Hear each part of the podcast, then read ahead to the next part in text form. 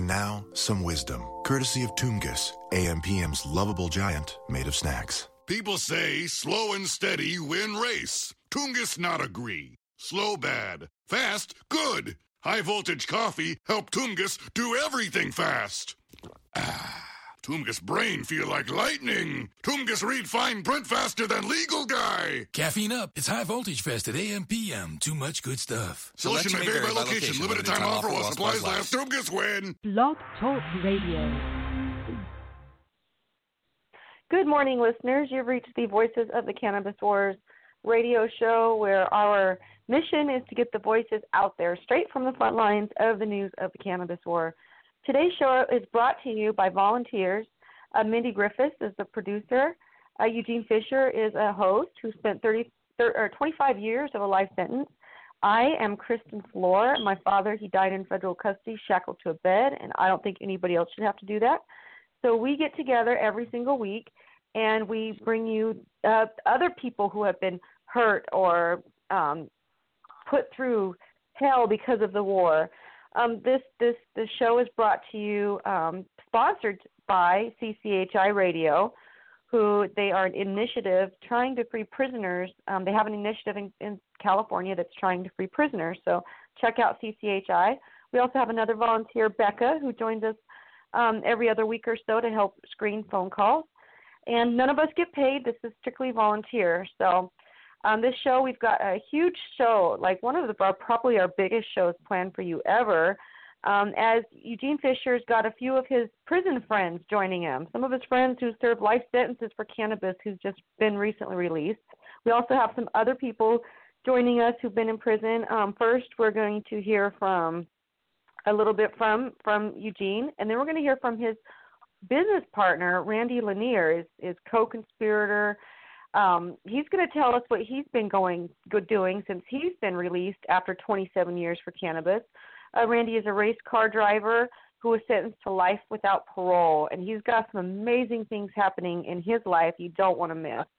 Then at 9:30, we're going to talk to Craig Cesal, who served 13 years of his life sentence, and he's still in prison, and he's going to risk going on lockdown to call into our show today so that he can get his voice heard. Um, after that, at 10:45, we're going to hear from George Martorano, who is also one of Eugene's bestest friends in the whole wide world. He's going to be coming on the show. Um, he was just recently released from federal custody after serving 33 years of a life sentence for cannabis. Um, we're going to find out what he's been up to since his sentence. Um, we hear from him every week, but this week we're going to focus on um, what he's up to. And then at 10 o'clock, we're going to hear from Billy Dekle. Billy Dekle is also one of Eugene's friends. Um, Billy was freed after 26 years of his life sentence. Uh, Billy is a hero to our nation as um, he spent time in the Marines, and he is also a pilot. Um, and Billy, what's what's uh, epic about Billy is that he was just recently freed by President Obama. And next, at at, at 10:20, after we talk to Billy, we're going to talk to Chad Latham. Um, Billy and Chad have a few things in common because Chad was also freed by President Obama after his 11th year of his prison incarceration for conspiracy to manufacture uh, marijuana. Um, then after Billy, we're at 10:40. We're going to talk to the, one of the most sweetest women you'll ever hear in your life. Her name is Irma Alred, and Irma just recently was released out of her 30-year sentence after 21 years. Um, she's been out for I don't know about six months or so, and we're going to talk to her about what she's been up to since she's been released and what freedom feels like. Um, this show is expected to go into overtime. Um, it, but about 11, we're going to hear from Tom Korby from Northern California Chapter Update um, reg- um, regarding his group that he's part of, the Human Solution, and all the defendants and plant prisoners that he helps in Northern California. Um, we might hear from Stephanie Landa, who it's also an ex POW who has a group called um, uh, Freedom Grow. You can um, load commissary money there, so check out her website, freedomgrow.org. And um, if we don't hear from Stephanie, it's because she's visiting her son in prison, who is also in prison for the plant. So that's the lineup for today's show. Now I'm going to introduce the other co-host, the other host of the show. Um, this is Eugene Fischer. Good morning, Eugene. Uh, good morning. Uh, good morning, Christian. Good morning, listeners. Good morning, Mindy. Uh, yeah, um, the show, the topic of the show today is real dear to my heart. Uh, freedom and what happens when you get out of prison. Um, you have to pinch yourself a little bit when you get out. You're not sure about what's if it's real, and um, all I can tell you is it's so sweet to not have to listen to people tell you what to do, when you, to stand up counts, to lockdowns, uh, to prison food, and all of that. And um, I've been out uh, going on. Uh, this is my end of my third year. I'm going on my fourth year, and um, well, it's I'm back with unite reunited with my family. I've got myself a little place in a little condo in uh, Tamarac, Florida, which is right by Fort Lauderdale. Uh, I've got myself two cars. That's big, big achievement. and uh, I, I have credit and so on. And I, I came out broke, and uh, I'm doing different business deals. And of course, I work with uh, in, in advocacy, the advocacy work. Uh, my primary primary thrust there is with uh, uh, Christian and, and Mindy uh, and our radio show and what we're doing to free prisoners. Um, I have a lot of friends still in prison, and I take take calls and I try to help them every way I can. And we're working at trying to get a lot of them released. So um, I, I kind of look at this uh, Christian as uh, life after death uh, which it is. Right. Oh, okay. Which yeah. It is. You know, you're you're. They tell you you're not you're gonna you're not gonna get out. You're gonna, you're gonna die in prison, and then you're released. Some miracle happens and you're released, and you know it, they're miracles. Whatever whatever happens to get you out. Right. And well, you do, uh, um, yes. You're not on probation anymore, so you're completely I never free. was. I, I was. They Right. didn't put me on probation. They were so anxious to get me out of prison because of the lawsuit I had against them, which I would have won in court. Uh, that they kind of literally threw me out, uh, and they didn't even calculate the time I did it properly. So they threw me out saying that I had served eight more years than I should have based on the, the judge's order. Uh, Well, Eugene, while, yes. while you were in prison, um, you met some amazing friends that are going to be joining us in the, later on in the show. Um, but one of your bus- one of your partners in crime, um, Randy Lanier, who is still on probation, is going to be our first guest today, and he is on the line. Um, do you want to bring Randy on now? Yeah, let's bring Randy on. Randy is an amazing person. He's my friend and partner, and he's an amazing guy. And Randy, good morning. Hold on, I'm I'm doing it right now. It, and also, Randy was a race car champion uh, before he went to prison. So let's yeah, Yeah, let's let- find let out what him- Randy's been let up him to. tell that He's on right now, Eugene. He's on he's on right now, Eugene. Okay. Good morning, Randy. You're on the air. Thank you, Gene. Good morning, everyone. Good morning, Randy. Randy, we want to know how it feels. I just told him uh, it's it's like the resur- resurrection from the dead, getting out of prison when you have a life sentence. How do you feel now that you're out and free, even though you're still on probation? How does it feel? It's, it's an extraordinary feeling every day you wake up, able to do things that you aren't able to do in prison, uh, not having the things hanging over your head and the pressure from the all the things that go along with being confined, uh, incarcerated. So uh, I feel excellent, Gene. My life is just uh, wonderful. Uh, every day I give thanks and much gratitude. Uh, just uh, everything is excellent, and I'm enjoying life. I, I understand Wow. you're you're gr- granddaddy now with uh, uh, two twins. Yes, uh, I've been out now for a year and a half, a ha- six months. Well, my first six months was at a halfway house, and the last year has been. Uh, I found an apartment in Fort Lauderdale. Lived on the beach for about six months. My son, since I've been out, a lot has happened in the last year and a half. My son has had uh, two twin uh, baby boys. They're seven months old now, so I'm a first time grandfather to two, two twin boys, which is an amazing thing, really a blessing. Um, in that time, I've I've been able to get in a couple of race cars. I've driven for a BMW team, driven for a Porsche team.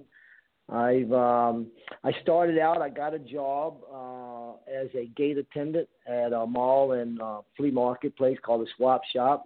Became a manager, driven for Uber, uh, and also in that time I've uh, had a I got a reality TV show going. We filmed a pilot about two years ago, and that that'll be uh, on air in July on Apple TV. So a lot's going on in my life, and I'm just uh, eh, loving life. How long have you been out, Randy? I've been out. Well, I I was at a halfway house for six for six months, so uh, I was released from the halfway house about uh, 14 months ago. Congratulations! A reality TV show and your family. What would you say you enjoy the most about your freedom? well, being able to see my children and my loved ones, and uh, just experiencing the life uh, out here with the freedom is just an awesome feeling. Being able to do things without having to answer to anyone about it and about uh just just the whole thing of freedom is it, we take for granted until we lose it and we really once i once you do go through the experiences that Gene and I and many of the people have been through incarceration, you really feel what freedom is about, and it's it's a blessing. It, it really is to be able to to go where you would like to go, uh, the selections of the stores you get to have. It's an amazing thing, and I and I it's an experience every day. I wake up and give gratitude for being alive and to be able to have my whole life in front of me again.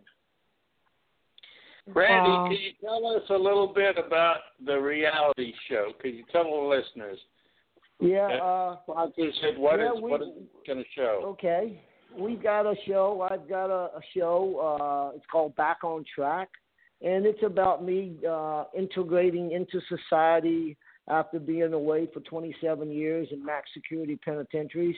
And uh, my Back on Track show is about me integrating society and getting into race cars. And uh, I hopefully I, I'll be able to try to maybe do a professional race again by the end of the year. I have been testing for a Porsche team uh, recently, a couple of weeks ago, so they filmed all that and it's going to be uh, quite an adventure. I think it's going to be very interesting. So it airs in July on Apple TV and Internet TV, and hopefully they'll order more episodes. We just initially have filmed the pilot series, um, so it's going to be a, a half an hour show, and uh, hopefully uh, the public will like it, and uh, Apple will order more episodes.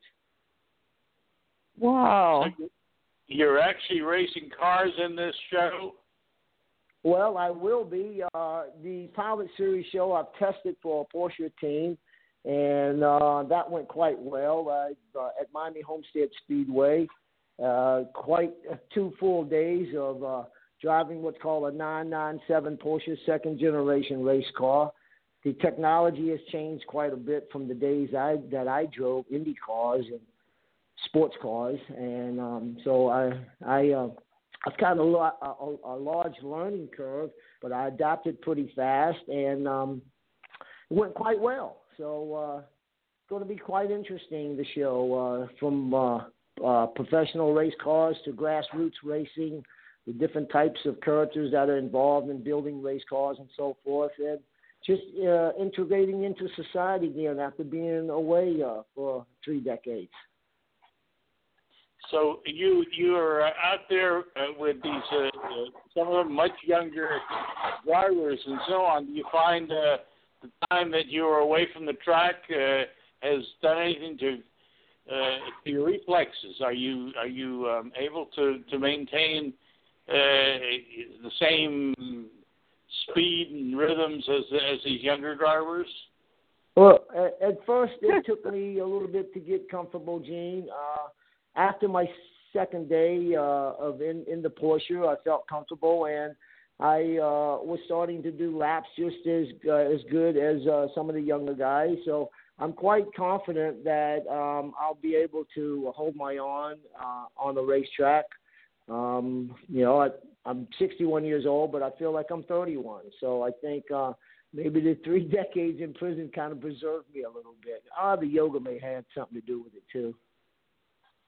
Okay. So Randy, I have, I have a question for you, Randy. Three decade three decades ago, the world was a lot different and you came out to cell phones and computers and all kinds of different stuff how have you adjusted to new technology and do you miss um, the way things were or do you how do you feel about the way things are now well first of all the answer i did no i do not miss the way things are uh you know things change in life and uh i came out uh the phones talked to you when i went in the internet didn't even exist so uh, yeah. we had we had handheld phones, but they were the Motorola 2000 or uh, brick phones they would call them, quite large phones, and they didn't have no digital readouts. They didn't talk to you, and the technology now is an amazing thing. It, it's taken me a, a minute here to get used to it. I'm still adjusting to for trying to figure out how these phones. I, I haven't really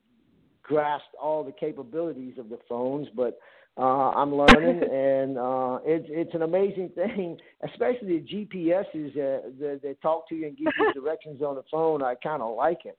So. Um, oh, and you were a Uber Uber driver, so that I'm was an Uber probably... driver. So yeah, I'm an Uber driver. So it so you can really, really seeing, me. You've been really just seeing the world with the the Uber driving, I'm sure. Well, with the Uber driving, yes, I get to meet uh, a lot of people, uh, socially interact. Uh, which is uh, after 27 years of being incarcerated. Uh, I think it probably does something to uh, to you a little mentally, socially. You maybe lose a little social skills or something, but um, being able to Uber drive and meet different people, meet different types of characters and stuff, kind of enjoyable. And the uh, technology with the phone, with the GPS and stuff, helps me navigate the the uh, landscapes around here in Fort Lauderdale and Miami, and uh, gets me to see a lot of different places and stuff. So uh, I'm kind of enjoying it quite a bit. Wow. Randy, how does it feel as far as the people that we left behind in prison? How, what's your give us some thoughts on that? Yeah, that is kind of Gene uh, a hollow feeling. It, it's um, it grabs you in the heart really deep. Uh, when you go back and when you just think about the your comrades or your friends that you've uh, gotten close to, and as you know, Gene, uh, unfortunately, uh, in the max security penitentiaries, you have to pick your friends uh, pretty. You have to be very careful with who you pick and who you socialize with. Uh, you have acquaintances in there, of course, but um, you also the circle of your friends. Show me your circle of your friends, and I'll show you who you are. So, uh, with that said, I'm, I was very careful throughout my uh, three decades in the penitentiary of who I chose to socialize with, and the people that I did choose to socialize with, I became very close with, and they're all very good, solid men that you kind of hate to leave behind, but yet you, you really love to bring them out and and help them gain that freedom because uh, experiencing what we're experiencing, Gene, you you wish that uh, all your friends could experience what you're experiencing and uh, get away from the life of being incarcerated with the noose around your neck every day with the guards and so forth and all the accountability and the stuff that goes along with incarceration. Uh, you wish it upon no person. Uh, for real. I mean, some of the people that are in the maximum security penitentiaries, I would have to say that truthfully, they maybe de- deserve to be there. But a majority, especially marijuana lifers, everyone I met does not deserve to be there. They uh, are all nonviolent people. Uh, they're just wonderful people who got caught up in the cultural things of marijuana lifestyle and so forth, and it doesn't call for a life sentence at all. It's totally cool and unusual punishment, and uh, the feeling that they're left behind is a bad feeling. And uh, I think it's a great thing that what you guys are doing, and I'd like to be part of all all of that of helping people get their freedom through abolishing life sentences for marijuana, which is a great start. They shouldn't even be on the books. So it's a sincere, heartfelt feeling, Gene, knowing that there's other people in prison serving long, lengthy sentences for marijuana. It's uh, it's very sad. Two of the uh, two of the guys we did Tyler and Randy are coming on today uh, uh, to speak. They've got their freedom like you and I have. George Martorano and Billy Dekle. Uh, can you give us any comments about those two guys? Very outstanding men. Uh, both of them, they stand up from a crowd. They're uh, gentlemen of the first degree. Uh, pleasure to meet both of them. Uh, while I was incarcerated, we became very close, both of us. Uh, I lived in a unit with George in Coleman, Florida, for a few years. A very great guy. Loved his friendship and glad I've met him and hopefully to see him someday out here to shake his hand and uh, say hello. and along with uh, Billy Dekle. Uh, him and some other friends of mine, we would play uh, racquetball together out on the rec yard. We would walk the yard, rec yard every day and kick it. So uh, very close to both of them men.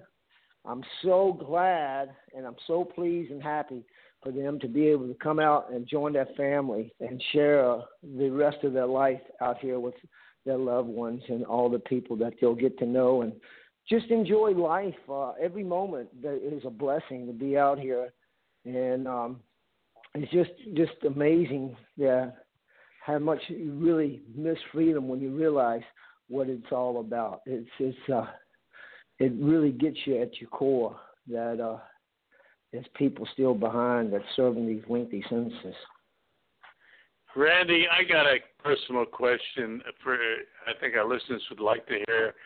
Uh, your your your mom, it must have been some experience for her to see her son finally get free.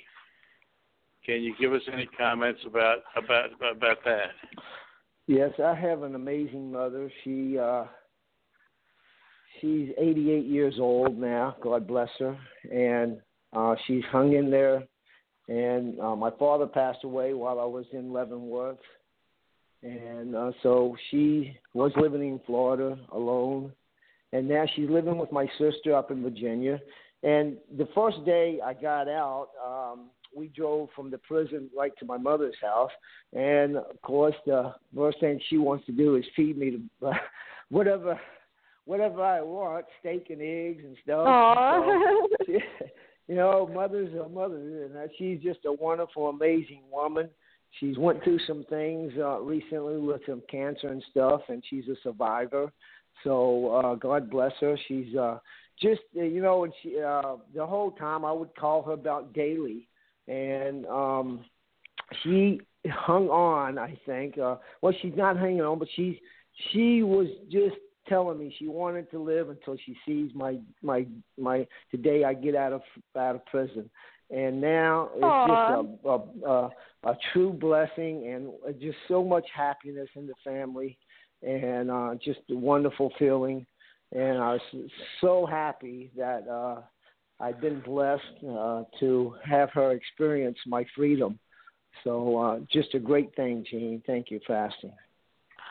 I, I understand you have two wonderful children too. That uh, uh, uh, one is blessed you with grandchildren, and another one is a uh, uh, an international uh, water hockey player. What, can you tell us something about well, your yeah, kids? got I'm blessed with two wonderful children who's never given uh, any of us uh, any problems at all. Uh, my son, uh, he, he lives here in Fort Lauderdale, and just recently had two grandbabies. Two, I mean, two sons, uh, two baby twin baby boys. They're seven months old, and we are just tickled to death. They're, it's so pleasing to see see these twin baby boys. Oh God, it's just an amazing thing. My daughter, uh, she lives out in Colorado. Uh, avid rock climber, uh, snowboarder. Um, just recently made the Masters under under in a sport sporting event called underwater hockey. They went to South Africa. She represented her team, along with her, represented the United States in an international event, and the United States finished sixth out of 18 countries. So that was quite good. So uh, just a great family. I, I'm very blessed. So you guys, I just before we go any further, I just want to let you guys both know that we could have Craig Cesal, who's on his 13th year of his life sentence, calling in from prison. He calls every week. So if you're cut off, Randy, it's because we got a call from Craig. But the call can come Oh. anytime between now and 9:30. So I'm just letting you guys That's know. fine. I I understand that, especially getting on the phones. Uh, you have to get in line. You have to wait for a phone that's available, and you have to take the phone that comes up available. And once you call, you only have 15 minutes, and that's it. So, uh, believe Randy, me, I, the, I understand that. the people in the prison, um, the other inmates, they they let uh, Craig cut in line because they know he calls into the show every week. So he gets he gets VIP service just to call into our show. Oh, very um, very Randy- good. um, Very just I just want to Uh, let you know, Randy. Um, you have touched my heart with everything you you have said. You and Eugene both. Um, I don't think anybody should have to go to jail or die for a plant. And your friends that you guys have left behind in prison, you know, that's the whole idea of this radio show is to get our voices heard so people can understand where the rest of them are coming from. So I want to thank you. I want to thank you for sharing everything you shared with us today. It means a lot to our Mm. movement. Well, thank you so much for having me on, and the the movement is uh, really uh, a great thing. Um, I'd like to be part of it as much as I can. Um, I'm just amazing that in this day and time that they're still handing out lengthy sentences for marijuana. It just blows my mind that the scientists, the doctors, the medical people have all determined all a lot of the benefits that the CBDs have, uh, the extractions of the plants, the things that can go for epilepsy, uh, cancer patients, uh, glaucoma, uh, anxiety, depression. There's so many benefits that the plant has, but yet the federal government seems to uh, be uh, kind of dragging their feet on just simple uh, Yeah. research for post-traumatic syndrome, for example. And it's an amazing thing that the federal government will still give out lengthy sentences uh, for marijuana issues, and it just uh, needs to be abolished. And uh, hopefully, we'll see it here within several years, completely taken off the books and full legalization across the board in each and every state. Randy, Yay! I, I have a uh, I have a quick question before we terminate with because Craig will coming be coming on. In the interview, uh, they uh, uh, for our listeners' uh, knowledge, uh, Randy's people who are doing this sh- reality show interviewed me as part of the show, and one of the questions they asked me was whether I felt. Uh, that I did something wrong. I was repentant of of uh, being involved with the marijuana and and so on. My answer was, I did not feel guilty of any crime for the marijuana accusation, but that, of course, I felt remorse for any pain I caused my family and my loved ones. And I'd, I'd like to hear, hear your reaction to that question. Um, thank you, Gene. I live my life with no regrets, Gene. As you know, we've discussed this before, and I have come to an understanding of remorse and regret. Uh, regret is something when you do something that you dislike about yourself. I love myself. I'm very in tune with it. So I'm very happy with who I am. And I yes, I do have remorse for the pain that I have and the suffering I've caused my family and loved ones. Um, that was the decisions that I've made that unfortunately uh, took me away from my family and loved ones. But and I do have remorse for that, for missing out on their lives. However, as far as regret, and I do feel that it's a victimless crime. Marijuana is uh, is uh, not a crime that should be on the books at all. We should have the freedom of choice to decide whether or not we partake in using it in whatever form. So um, hopefully uh, the federal government and all the states will come to the right decision and see that it's only beneficial for the society to be able to partake in it and make their own own decisions about using it. And you see that they have things like alcohol and pharmaceuticals and stuff that are pretty much across the board never ever uh criminalized and uh, it's it's it's legal. Uh, cigarette smoking, tobacco, alcohol, but yet marijuana is uh, something that they will incarcerate a person and put them in a seven by ten foot cell for the rest of their life. It's totally ridiculous. So hopefully um, they'll come and see that what needs to be changed is the laws, and uh, they'll come and do the right thing. The question when when when uh, we were uh, uh, doing our marijuana smuggling and distribution, was there any uh, feeling that it was a dangerous drug that we were bringing into the country and that we were hurting anybody, any people? With oh, not not at all, Gene. Not at all, Gene. I started marijuana when, when I was 14 years old. And what's what was crazy is I'd already been smoking cigarettes at a young age. I threw the cigarettes out at 14, stopped smoking tobacco, and started smoking marijuana. So in my life, my whole life, it's it's nothing to it as far as uh, as being a bad issue at all. I seen when we was bringing in the large loads. Of course, we it was a business aspect to us too uh, we was financially uh, making large sums of money out of it, and um, but no, I don't see it as being. I see it as being a victimless crime, Gene. You guys, I have a quick question for you. You, um, first of all, I just want to mention it's 9:32, and usually Craig would have called in by now. So, a few minutes he's been a little late, so we still have a chance. Hopefully, I have personally have not heard from him on CorrLinks, and neither has Mindi this week. So, we're hoping Craig is not on lockdown and that he's okay, and we'll hear from him soon. But until then, I have a question for both of you guys. When you were smuggling it into the country, were either one of you guys nervous or scared that you're going to get caught? Oh hell yeah! yeah. I, yeah, I can't. I, I, I think I think Randy will, Randy will, will say this: the the level of apprehension when you're doing a you guys smuggle. keep talking. Craig is Craig is calling right now, but keep talking and um, keep talking okay, until right, I get him on. Okay, we'll we'll we'll, we'll terminate on this point, but. Uh, Randy, don't you think the level of appreh- apprehension is as great as anything that you might experience in life?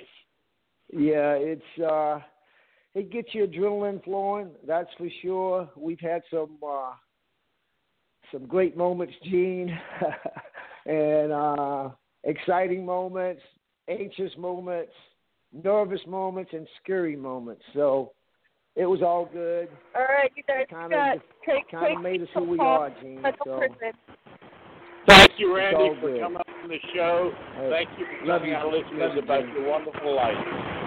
Thank you. Thank you, Love Randy. you guys. Enjoy the rest Love of the day. too. Happy Memorial. Happy Memorial Day. Happy Thank Memorial you. Day. Okay, bye. God bless.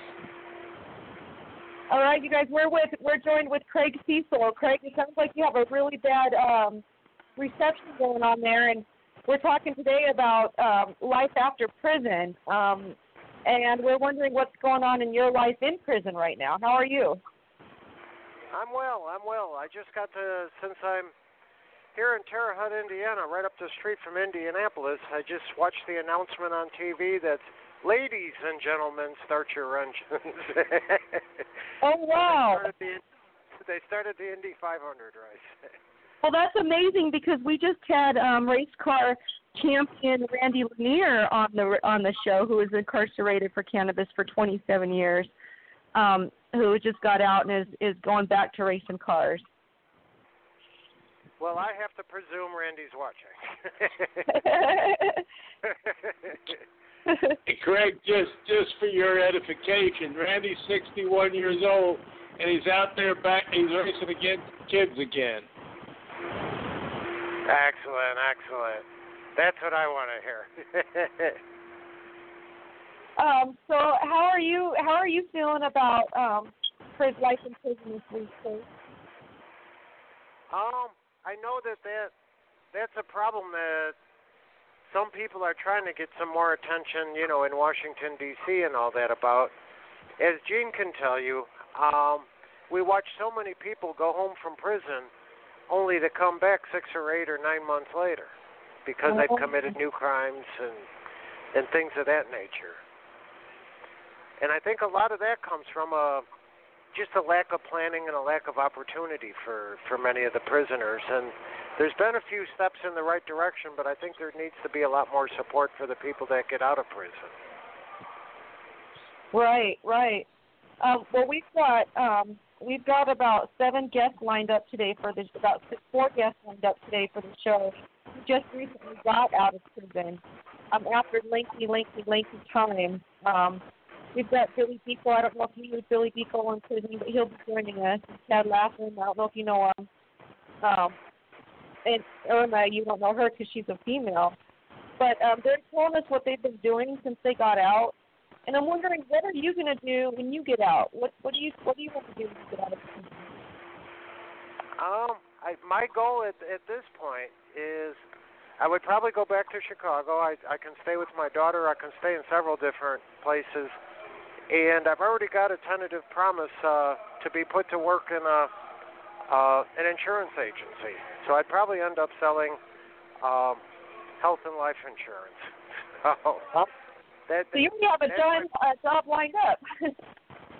Well, I'm hoping to. You know, as as long as I find myself, you know, able to do well at that. But for the moment, that is my plan, and and my plan at this point is to make plans so that, you know, uh, if or when I leave prison, that I can and will be successful, and I won't be like one of these people that, you know, I've seen people come back twice, where they've left prison, they they went home, they came back to serve another two or three years on a a violation and then left and came back yet a third time.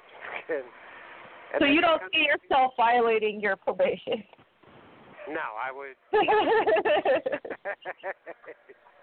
and again, that that comes from planning, and that comes from you know just a will not to violate, not to come back to prison. You know. But sadly, a lot of the people that end up in prison, um, I I see people in here that are 40 years old and they they've never held a job in their life. wow. you know, and I mean that's un, unfortunately fairly common. There's a lot of people that can't read or write. I'm sure Gene helped a lot of people, you know, read and write letters and all that because they just weren't able to do it. You know, we encounter those people all the time. And you know, what kind of opportunity does that person, you know, have This call is from a federal prison. When they're kicked out of a prison with no job skills, no money, no, you know, and unfortunately too many of them with no plans and no drive. Yeah, I'm- as a I'm matter of determined that I won't be that guy. uh, when I was uh, teaching in prison, uh, I was involved with adult illiteracy. These are adult men who ha- who can't read and write, have never learned to read and write, and and there was a considerable amount of them. I'd say maybe as much as 15 to 20 percent of the prison population in that category. and it, and that probably you know well not probably it, it for sure did uh contribute to them getting the prison in the first place and it hurts them you know when they get out of prison i mean that they're so limited in the different kind of jobs they can get and all that you know being illiterate and really having no knowledge of what it takes to be a good employee i mean the prison industries uh which is generally known as Unicor that helps some. At least they have to get up every morning and go to work here in the prison factory. So, to some of those people, it gives them exposure to having a job. But unfortunately, the the rules in a real business and the rules in a Unicor vary pretty pretty extensively. But it is it is a good program. It does give people, you know, at least some background and some experience at going to work every day, especially amongst the people who have never had a job. I, I understand and I agree with you. I worked for Unicor for five years, and but I found that the equipment and techniques used in Unicor are so obsolete. They're not third world, but fourth, fourth world. Uh, what's your what's your comment on that, Greg? That is true. That is true. Unicor is so out of date, and it, especially you ought to see the one here, which was the building was built in 1937 and it hasn't been updated. so to say it's a bit out of date. Wow. well, well, which, which is one thing I, I just realized recently that this prison opened in 1937, the same year that they made marijuana illegal. wow. Oh my god. That oh. is not a coincidence. That is not a coincidence. there, there's, there's something there. Wow. So when they actually built this prison, the uh, marijuana was illegal, or it was legal. I mean, people could legally possess it. wow. That's wild. But around here, the newest news is is uh, a few people got a benefit from uh, a recent Supreme Court decision named Johnson. So people were excited watching. I think from here, three or four people uh, within days of that decision uh, were able to leave prison and go home. So that you know kind of made a whole lot of people here hopeful and all that. And I think it's starting to wear a little thin, but there's there's still uh, quite a bit of excitement, you know, behind that. You know that people get to see the success of others, and uh, and many of them get hope that you know people that are here like me serving sentences that virtually anybody will agree does not fit the crime, but we're we're stuck here nonetheless, hoping for something to change. Craig, For sure, uh, for in the interview with Randy, uh, that was one of my questions to him, whether he felt, uh, uh, as I feel, that marijuana itself uh, was no subs- no dangerous substance, and any involvement we might have had with marijuana, we really didn't consider it to be a criminal thing that would, or a, a thing that was hurting people at all. What are your What are your thoughts on that? Well, I agree, and uh, I, if I'm right, there, there's a whole lot of research that alcohol is actually a stronger drug than marijuana. And one thing I do know is that people that are seriously addicted to alcohol, that are serious alcoholics, if you cut them off cold turkey from alcohol, they can die. Now, marijuana, even a really avid smoker, if they just quit smoking, they're not going to die. No, they're just going to get really irritated from not having it, or sick if they're if they use it for medical reasons. They could they could get sick and die if they if it's curing their cancer or something. Right. Now, I believe back during the Prohibition there was uh, some medical alcohol, but I'm not sure what they use medical alcohol to treat. but of course, there is some science now that shows that marijuana is is you know very effective in medically treating seizures and I believe some like glaucoma conditions and I mean that there's a handful of things that marijuana is shown to to you know actually be a viable treatment for. Um, I I Uh, I can't think of that for alcohol. but Craig, we have we have um somebody out here in Washington. His, he's an activist. In fact, he's got many letters signed for you. He he he comes to our table and he even lets us get um letters signed at his table. But his name is Jared Alloway, and Jared has launched a campaign across the United States of T-shirts, and he makes stencils, and the stencils say marijuana is safer than alcohol. And he even sent one to the president of the United States. But Ah, people around the whole country is wearing his T-shirts that say marijuana is safer than alcohol. Fantastic, fantastic. And uh I don't know if there's ever been a person that's been in prison for life for alcohol. The days of the prohibition, I don't I don't think the you know the uh the rum runners and all that I I don't the the bootleggers I don't think they face life in prison. But I know back in those days you could face the death penalty for burglary. But yet they did not give life sentences, not not to my knowledge at least for alcohol. But yet here we are This call is from a federal prison. here we're serving life sentences without parole for marijuana. Craig, I'm Wow. curious. It, it, did the judge, and when he rendered the sentence for your accused crime, did the judge say that there were any victims? He specifically said there were not, and he even uh, uh, pushed that, uh, as did the uh, probation officer.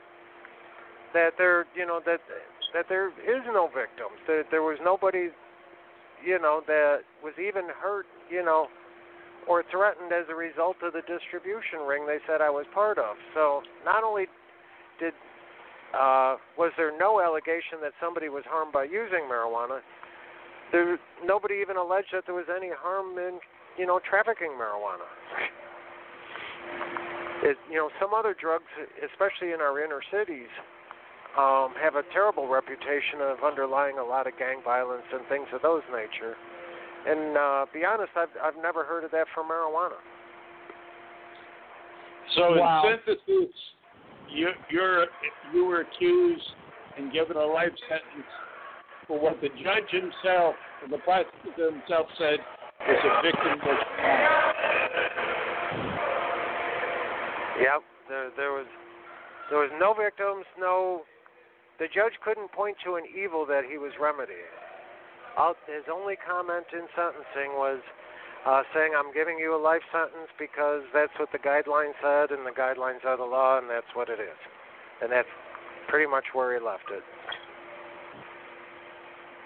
I'm Wow. going to repeat for the listeners listening, and it, and it's a theme that's going to sound going to bore people. They're going to hear it from me so often, but you have said exactly what I've encountered with every marijuana offender that I've done time with.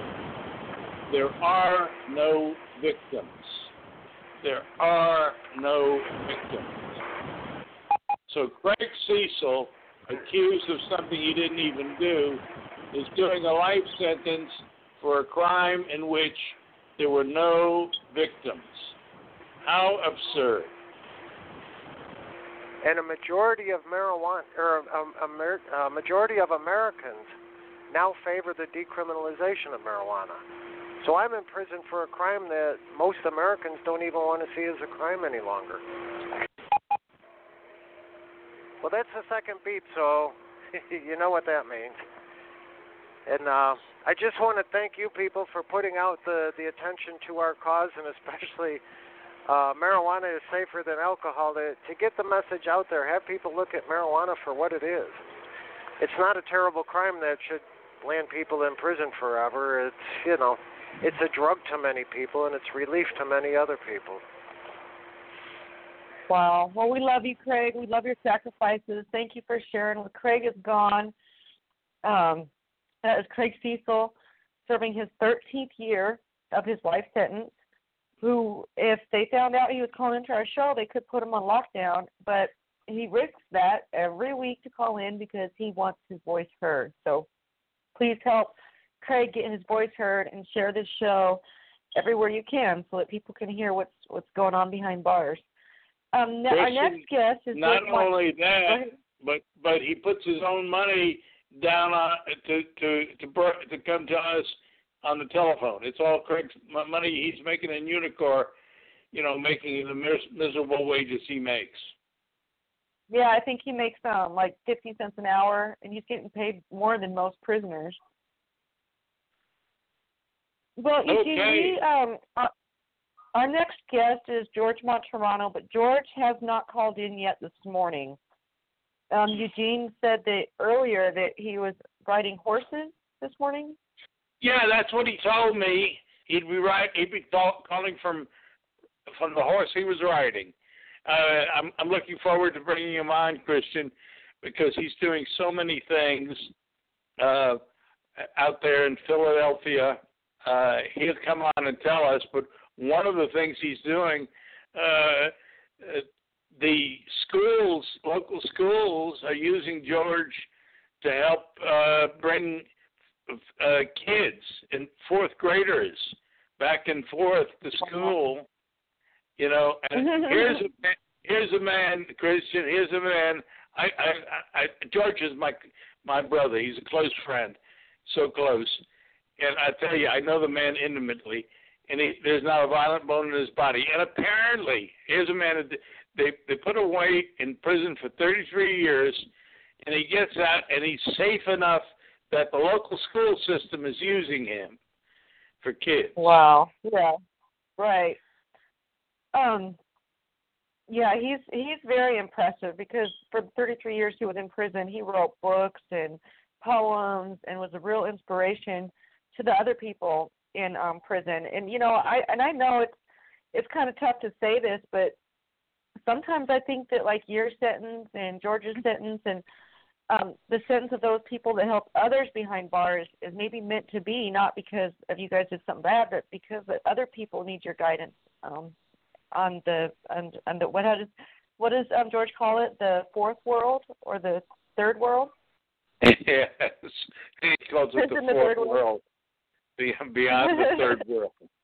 Yeah, uh, you, you know, Chris, you raise an interesting point.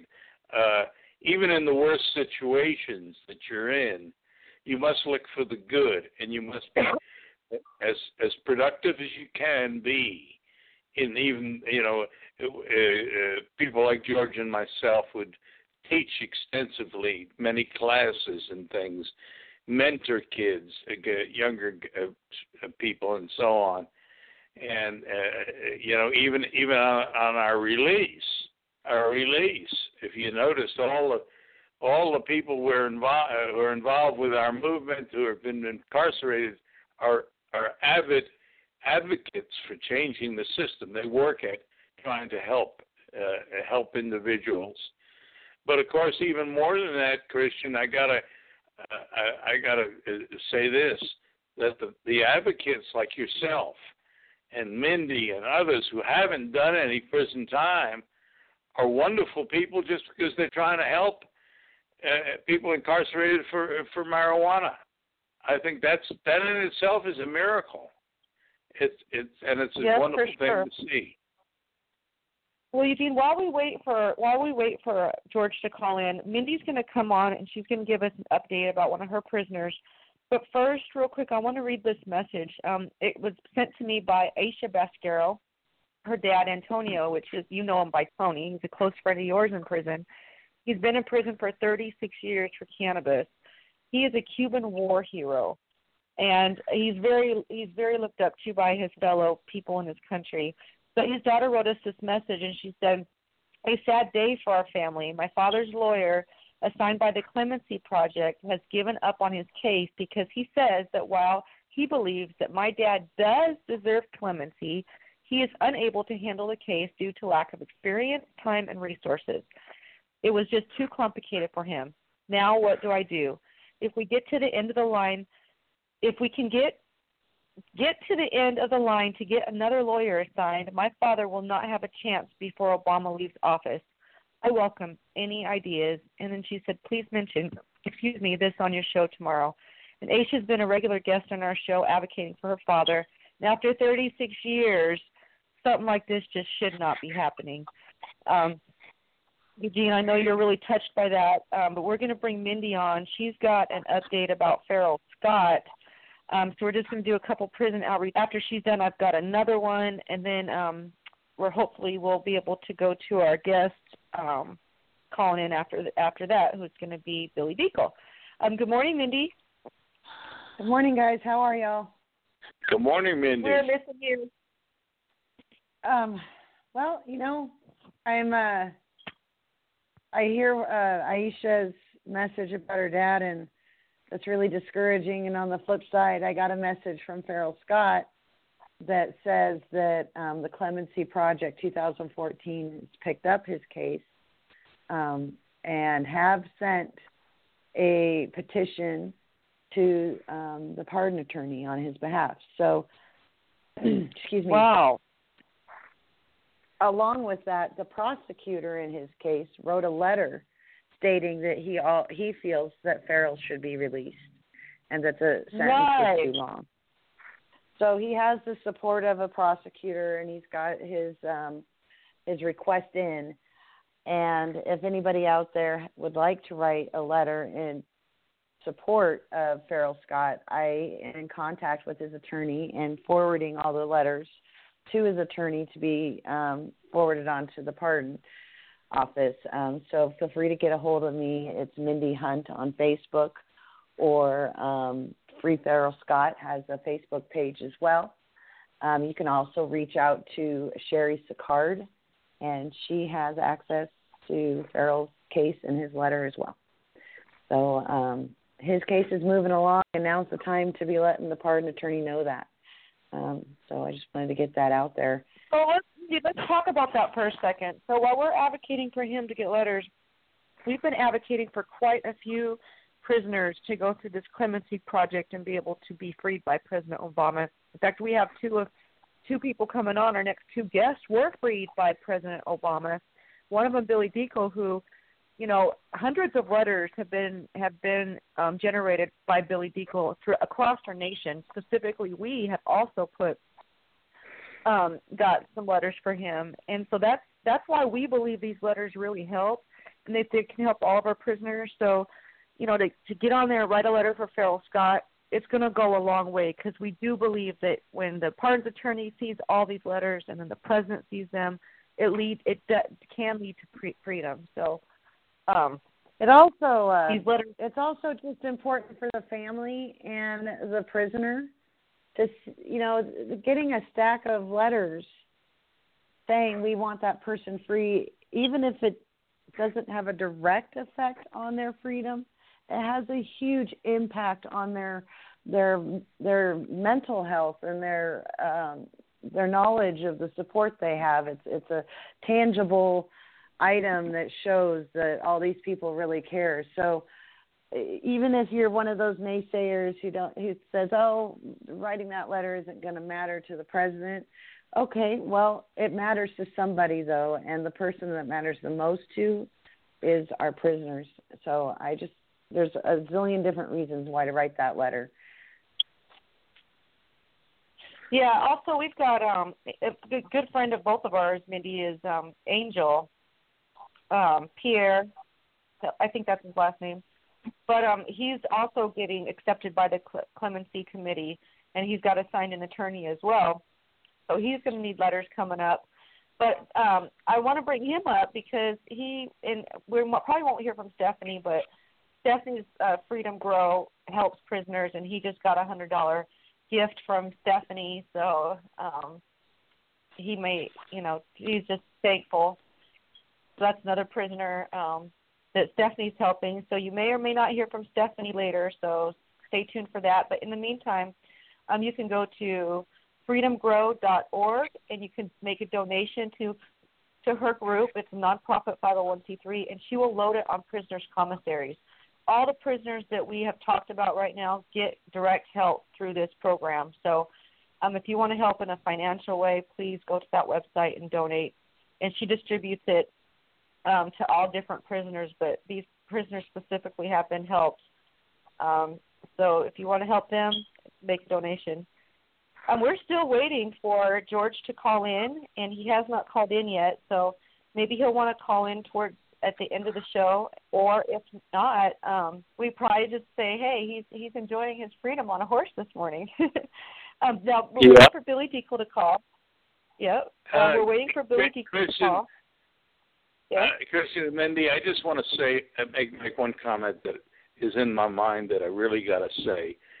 When we talk about letters, and when we talk about advocacy, like we're doing the radio program, reaching out to prisoners, sending them money, the cosmic effect of that, and this is a this is a wild kind of thought, but I want I think it's reality.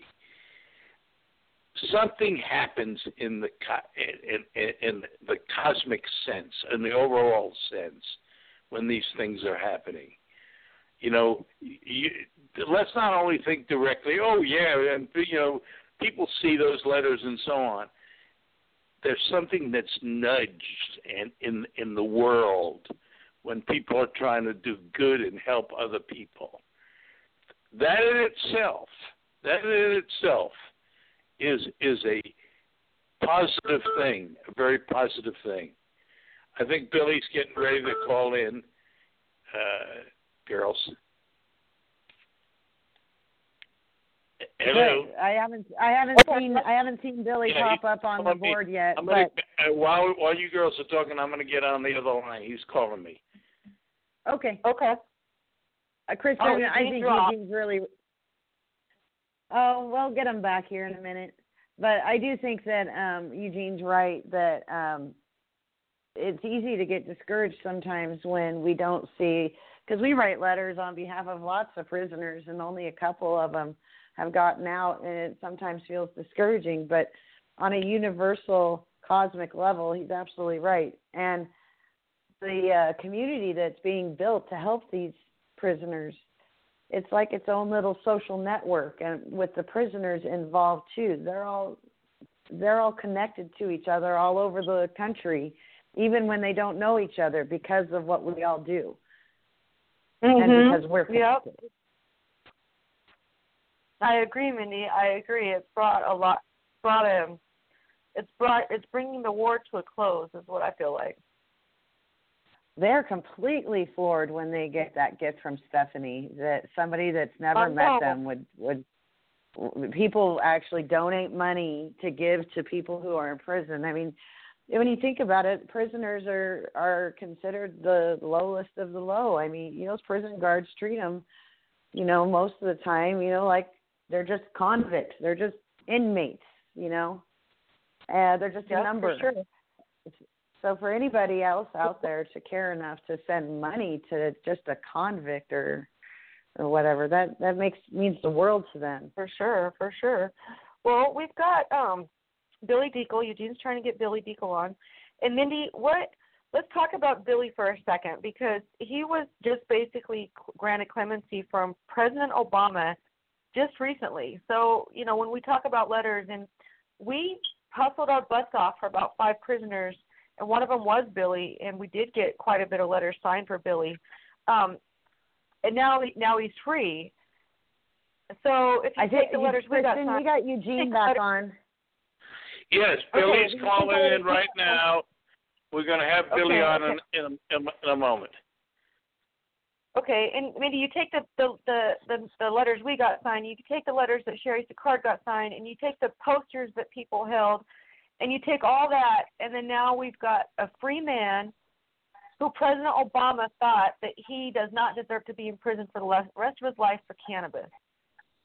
Um, and he's on the Mindi. I think it looks like she's screening his call right now. Eugene, did you ever think that Billy would be um, able to join us because he was just freed not too long ago?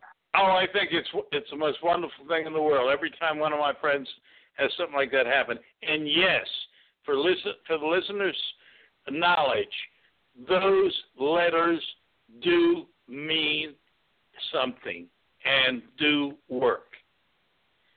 I can't say Well, it any, any more. We did get Billy. He's he's waiting on the line. Here we go. This is our recently freed hero, Billy Dekle. Good morning, Billy. Good morning. How are you? Good morning, oh, we're Billy. good. We're good. How well, are you? Good. I'm oh, I'm I'm good too. Uh, Billy, give watching- us yes. give us Go a ahead, few, give us some thoughts about what freedom means to you. Well, it, it means everything. It, it is everything. That's it's a natural way that people are supposed to live. They're supposed to live free. And uh, as you all you know, and and Randy and and George and all, that we have been living eh, the way we have been living is not the way that uh, it was intended for man to live, and that is in a cage. For 26 years, you were in prison. well, I was uh, arrested and incarcerated on September 27th, 1990. I was released from BOP custody April the 5th, 2016. So that's almost, Wow. I'd say that's uh, uh, 25 and a half. It round up to 26.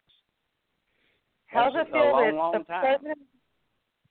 How's it feel that the president of the United States? How does it feel that the president of the United States granted you clemency? Well, I think it's the most wonderful thing that's uh, uh, uh, that could happen to someone that's in prison, and it's I don't have anything but admiration for uh, President Obama to do ta have the compassion to look into the prison system and see that there are a lot of people in prison who were nonviolent, who were just involved in what I call a consensual crime. Now I knew I was breaking the law, and I knew that I might go to prison, but I had the I was doing it for uh, financial gain, not to hurt anyone or to uh, you know be violent or anything. And I felt like you know the people that I was dealing with, everybody was there on their own consent, as opposed to a violent crime or a robbery or you know bank robbery or a home invasion people are not uh, consenting to those things. And so I felt like that how could I get more time than as much uh, uh, sentence as and more than uh, people doing violent crimes. It it it, it, it blew my mind to to get the sentence that I got. Billy, Well- I'll be more direct. Uh, uh, uh, uh, the observation that everybody who's coming on the air is making, and that we know, is that in every incident of a marijuana uh, uh, a marijuana Yeah. sentence, that there is no victim. There is no victim. Can you give me your thoughts? I have to I have to agree with you there because uh, uh, the people that are going to prison are actually the victims. If you're going to say there's a victim, and their family, because they're you know it's it's it's unbelievable that you could go to prison at all, uh, especially for the rest of your life, over somebody smoking a joint. That's all. That's all they're gonna do with pot anyway. Is is uh, you gonna smoke a joint? so, you know, whose business is that, other than the person that wants to smoke it? You know. I can't agree with you more. You put it you put it so elegantly, Billy. Thank you, Billy. Tell tell us about your family. Tell us about what's happening in, in now that you're a free man with your family. Well, uh, my wife is. Uh, I have the, most wonderful girl in the world. We were we were married on uh, February twentieth, nineteen seventy one, and she has uh, stuck by me and took care of the the the family and held the family together. And I cannot uh, say enough about how how much I admire her for what she's been through. And uh, I'm telling you That's what, so I uh. I was I was very lucky. I I, I got the right girl, and uh, you know she uh, uh, I'm I don't des- deserve her as you know I think she didn't really deserve what she got from me, but I'm really uh, uh, I'm really uh, happy and uh, and and she's she's uh, she's number one in my book because of what she done while I was gone, and uh, with the family and all that, and and uh, you know you just can't say that's that's that was one in a million too, right there. That was like winning uh, clemency or the lottery uh, on its own, right there. That's so sweet. I'm so happy your wife stayed by your side and stayed with you. That's like a perfect ending to a nightmare of a, of a story. Uh, Billy, Yes, uh, how about how about your, your you have any children or mother, brothers? Tell us about your family. Well, uh, mom passed away in 1999. Dad in 2003. Uh, I've got two daughters uh, who uh, I missed their graduation from high school. I missed their graduation from college. I missed their uh, uh, getting married. I missed the birth of their children uh, and and all that. But I'm back with them now, and I'm in. I have a 17 year old grandson, and I'll see his graduation. I have a seven year old granddaughter, and uh, it's just wonderful to be, uh, you know, in their lives, other than in a visiting room. Wow. Billy, uh, How are you uh, adjusting from, prison to Excuse the me? free world? How how are you adjusting from prison to the free world? What do you, what do you think about the differences in in the world since 26 years ago? Well, everything's different. I mean, you know, it's it's there's a lot of changes. The little town that I grew up in has grown a lot. Uh the intersections have changed, the buildings have changed, this, that and the other. The people that I've known before, uh I a lot of they come up to me and they and everybody's been very positive. They said they can't believe they said that you got a real bad deal. We can't believe they done that to you. It's time they let you out and all this. And a lot of these people I don't even recognize because it's there's so much time has passed.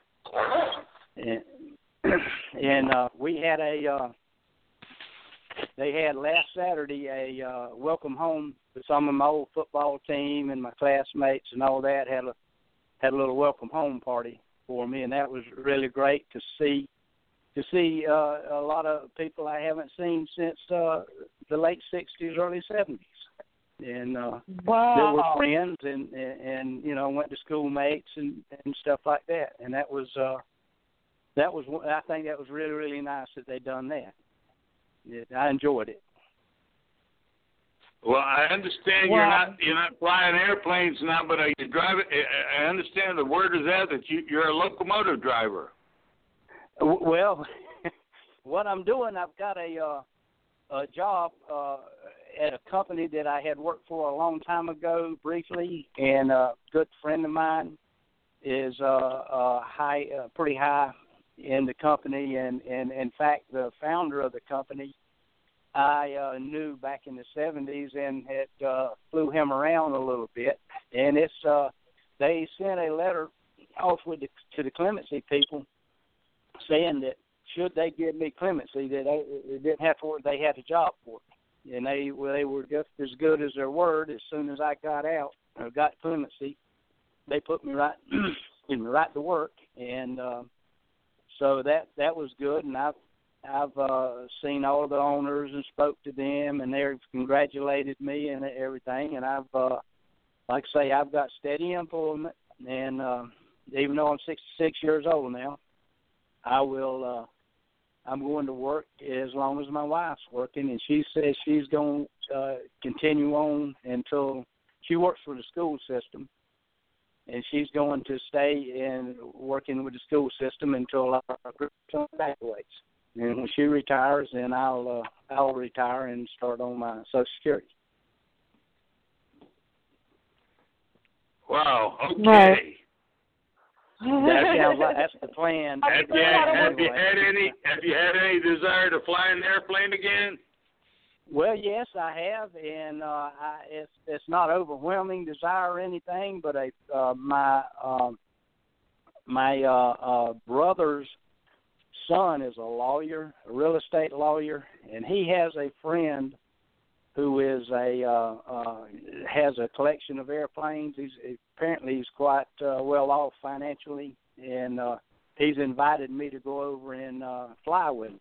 But uh, so far, I haven't been able to make it. But uh, I plan to hopefully soon. And you know, it's uh, the flying is uh, that's that's a love of mine uh, and everything. But it's something I've done without for quite a while, and uh, it's there's no big rush to get back in the air. Uh, Billy, have you got used to technology? Have you had a chance to work a computer? And what about a cell phone? Are you are you getting used to a cell phone system? Well, the cell phone, I'm learning a little more day by day. I've got a, one of those iPhone uh, sixes, which is, uh, you know, I've uh, it's it's amazing. Uh, who would have thought anything like that back uh, whenever I got arrested? You know, the the uh, um, the all the technology is is is uh it's wild but uh i'm i'm adjusting to it and uh i'm looking at it as an an adventure it's uh you know uh, i've uh i can uh i've i've i've been adaptable i feel like i'm adaptable to whatever comes up and uh Gene can attest to that uh, from where we've been and the places we've been. That you've got to be adaptable to survive. Hey, Billy, I'm just I'm just curious. Are those grandkids helping you with with the technology? my my seven year old granddaughter, uh, if I get stuck on something, she she straightens me right out.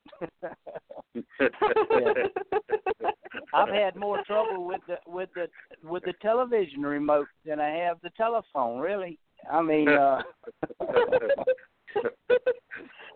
Did they have remotes when you went into to, to prison? Well, they weren't complicated. Let's put it like that. If uh, we, you know, you have uh, a handful of channels and a remote that on and off, up and down, and like that. But now, I can mash the wrong button on the remote, and uh, it'll take. Uh, you know, and I'll never get it on. if the TV is working. Wow. Uh, Billy, how about how about your thoughts on the people we left behind, the friends of ours that are still doing time? Well, that's uh, that that's a heavy part in my heart because, as you know, there are many, many good people, nonviolent people, who are doing draconian sentences for the and and they deserve to be out just as much as we do and uh, why uh, hopefully that what President Obama has started will continue on with the next president, uh, and hopefully he wipes out most, you know, gets everybody out that, that deserves to be out. Now I understand that society has to have laws, and society has to have police and prisons to put the lawbreakers in and all that. But a nonviolent person dealing in a consensual crime, a marijuana crime, is just there's no way in the world you're supposed to take his life from him. You're giving a, a, a it's a, a slow death sentence is what it amounts to. If if you're executed, it's over with. But then, if you're you have to stay there until you die, you've got misery every day. And uh, luckily, uh, President Obama uh, agreed with my clemency request that I had an undeserved sentence, and and he straightened it out. I wish it would have happened earlier, but it's better, like they say, better late than never. Billy, let me let me ask you a question uh, concerning incarceration and a life sentence. And I'm kind of setting you up on this. But how do you how do you feel when you're doing your sentence?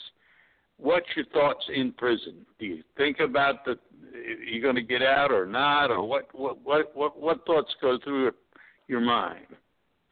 Well, with me, there was always hope, and I know as long as there's life, there's hope. But I was very well convinced from watching how you know, living the prison life and all, that they have no problem letting me die in prison. And it uh, uh, it didn't seem like the people that we are, were around uh, you know, I'm not talking about the uh, fellow inmates, but the staff, the uh, the government employees, it they were they were good with it. Whether whether they agreed with it or not, that was their you know they were doing their job, and that was that was that was it. And we uh, there I've you know said well they don't have any problem with me dying in here. I can see that, and I uh, was just like I say just lucky to to make it, and I hope that the other people with these kind of sentences for our kinds of crimes can make it too, because this uh, is is crazy. See, for the taxpayers to even be spending the money on what they're doing, because these people that uh, you know, I you're not a danger to society. I'm not. Randy's not. Uh, and there's a whole Andy Cox. Uh, uh Dickie Lynn, people like that, you know you know them well. They're uh they're they're not uh dangerous people. They wouldn't harm anyone. I I had the benefit of talking to two uh, guys I knew very well, friends in prison, uh, because of your being able to reach out to them, give them my phone numbers just just the uh, last day or so. Ron uh, uh, Farah and Dickie Lynn, two individuals with no violence in their lives, couldn't be couldn't ask for better people in the world, Billy. And uh, you know what? I, I'm I my question I have, and I like your response to it. My question always is. Uh, what are the laws for? Are they are they to give jobs to people, or are are the laws supposed to be to protect us, us from violence and from disturbing as, aspects of life. And of course, uh, marijuana doesn't fit any of those bills. What are your feelings on that? Well, it's uh, they say if you it's public safety is what the prison what their object is, but it appears that they have created an industry instead of the justice system. It looks to me like it has turned to a justice business, and then they're, you know, they uh, uh, ha- have. It's like uh, the the private prisons. They have got so many people off of these drug crimes, non uh, these consensual crimes in prison that it is they they filled them up, and they're now they're hiring people to make prisons to put more people con, uh, convicted of consensual crimes in. It's like the uh, drug uh, people are the low hanging fruit and the easy ones to get, and they're uh, filling the the prisons up, and they're they're they've got another new industry that's uh, the private prison or prison for hire is what I call it. And hey, put your you can buy stock in it. Uh, you can buy, uh, uh, you know, they the, the government guarantees them an occupancy rate, which is interpreted as to a profit. So how can they lose? Oh. Uh, that, uh, as far as I'm concerned, any time that your business is dealing with human beings, that's how you're making your money. It, it's it's modern day slavery, to legalize modern uh, day Billy, slavery. Er, Billy, my father, he died in a private prison, um, shackled to a bed because cannabis is federally illegal. And um, if basically, I feel like if you can't work for them, they will let just let you die if, if you're not if you're not capable enough to help them generate profits. But um, we've got our next guest coming on the line. Um, the next interview is going to start in a few seconds. Billy, but I want to tell you a couple things. Um, you, while you were in prison, you were not forgotten. Um, I, I'm part of a few different groups out there that have brought, tried to bring a lot of attention to you and your case and get your story told and get letters to generate to the pardons attorney, to get to the president. And I just want you to know that we help you because we believe in your sacrifices and we believe that you're a hero to us. And not for one second did any of us uh, feel like your time was wasted in prison or anything like that. We feel like it's a gift to our our nation that you spent all those years in prison. Um, so I want to thank Well, you for your for your um, sacrifices. Well, I appreciate Um, that, and believe me, when we when we got letters from y'all and everything like that, it we, it was noticed by us, and and and we we really we really uh, appreciate everything that that was done on our behalf, and and and that's why I'm anything that I can do, I want to contribute my part to help the the people like Gene said that we left behind. Well, that's why I want to thank you for coming on our show because for our listeners to hear your voice, then that they hear the voices of the voice of the voiceless. So that's what I feel like you guys are are, are voices for the voiceless now. That you have your freedom, and now you could tell people what's going on in there, and it's, it's amazing to hear you. Your voice it sounds so incredible, and it's just a breath of fresh air for us to all hear. Um, our next guest, though. Um, Billy has something in common with you. His name is Chad Latham, and he was just recently pardoned um, the same time you were by President Obama. I believe there was, I think, three or two or three cannabis um, prisoners on the list of 69. One was you, and one was Chad Latham. So um, he's going to be our next Okay. guest. But I, yeah, I just want to know: is there any final thoughts you would like to give our listeners before we, um, or Eugene as well, before we close this interview? Well, this is this is it. You you put the thought in, in, in my head there. You said that uh, about y'all were the voice for us before when we when we were in prison, and I say now I'm out of prison. Me uh, and, and a lot of my friends. I don't have a lot of money to give to a, a politician to try and influence his thoughts or anything, but now I'm I do have a voice still, and I'm will be glad to use it in for the for our effort anytime I need to. Any, at That's any cool. The name of our group is that's cool because the name of our group is Voices of the Cannabis War. So we love you. We love you. We love you. All and right, cherish thank- you. Thank you so Thank you much. for having me on and giving me this opportunity and all your help.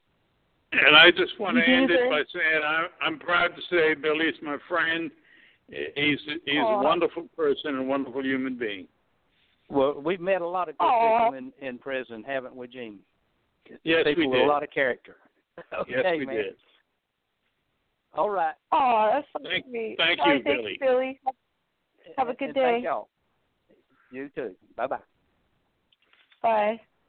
All right, that was Billy Dekle, just recently freed by President Obama after 26 years of incarceration.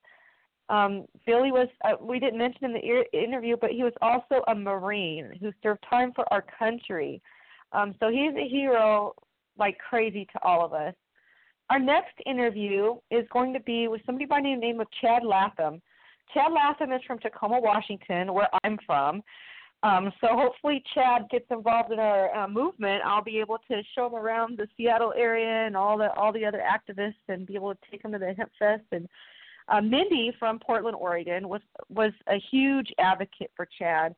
Um, she's brought Chad's name up dozens and dozens and dozens of times on our conference calls um, before he was freed. And so I'm going to bring Mindi on because she is a huge fan of Chad's. And we're going to bring Chad Latham in. He was, I believe, freed by President Obama during his 11th year of incarceration. So we're going to say good morning, Mindi, again, who is the Good producer of the morning. show. And good morning, Chad Latham. How are you today? Good morning. How are you? I'm doing very well.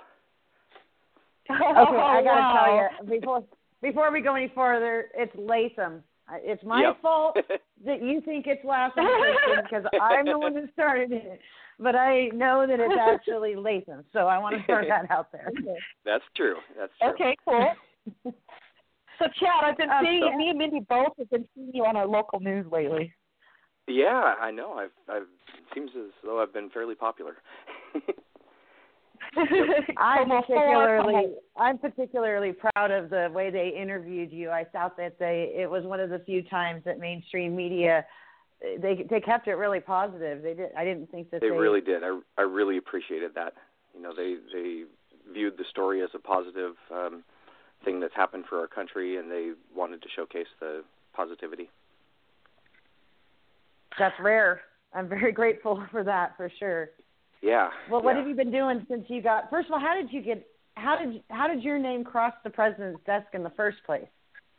Well, let's see. Um, so I, I was actually part of the first 95 that were that were granted clemency back in December, um, and I applied for the or for clemency through the um, let's see what was it called the uh, Clemency Initiative 2014 that Obama mm. re- requested people to apply uh, because I happen to meet the six bullet points that they put out for the program.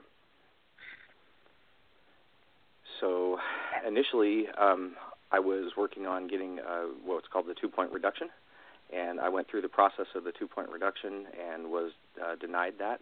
Um, my case didn't qualify for a couple technical reasons, and uh, you know I had also done quite a bit of uh, work as far as uh, college and uh, you know doing a lot of things to better myself while while in prison and uh, the prosecutors actually recognized that and suggested that I apply for the clemency program after they denied me for the two point reduction. And then they backed the clemency initiative, which was awfully nice. So the people who prosecuted you helped back that petition. That you they think did. that made a huge difference? Yeah, it actually did. I mean, not much goes forward in the justice system without the backing of the prosecutors. So we have another. Uh, they kind of had. They kind of um, pulled all the power. Ferrell Scott, who just sent me a letter the other mm-hmm. day and said that his prosecutor is supporting his uh, yeah. clemency 2014 request. So that's really wow. positive hearing that come from you that it might make a difference for him. for him. Yeah. So Chad, what have you been doing since you got out? Excuse Wait, me. what was Chad, real quick, was this a was this a prosecutor in Tacoma that backed you?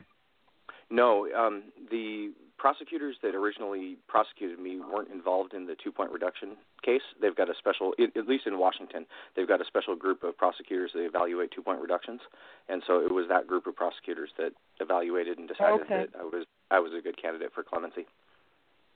Okay, okay. Sorry, sorry, sorry to interrupt, Mindi. What was your question? I just wanted to. Oh, no, I just He- wa- I was just looking forward to hearing what he's been doing since he got out.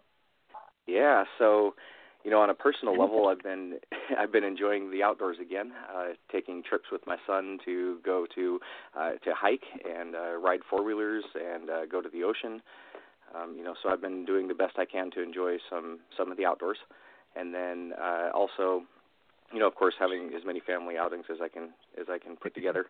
Um, separate from that, you know, I, I job searched for about uh, 90 days after I got out and had some troubles uh, finding work in my previous field because I'm a computer guy, and uh, I ended up uh, uh, registering for a school called Galvanize, and uh, I've been studying uh, computer programming with Galvanize for the last uh, month or so.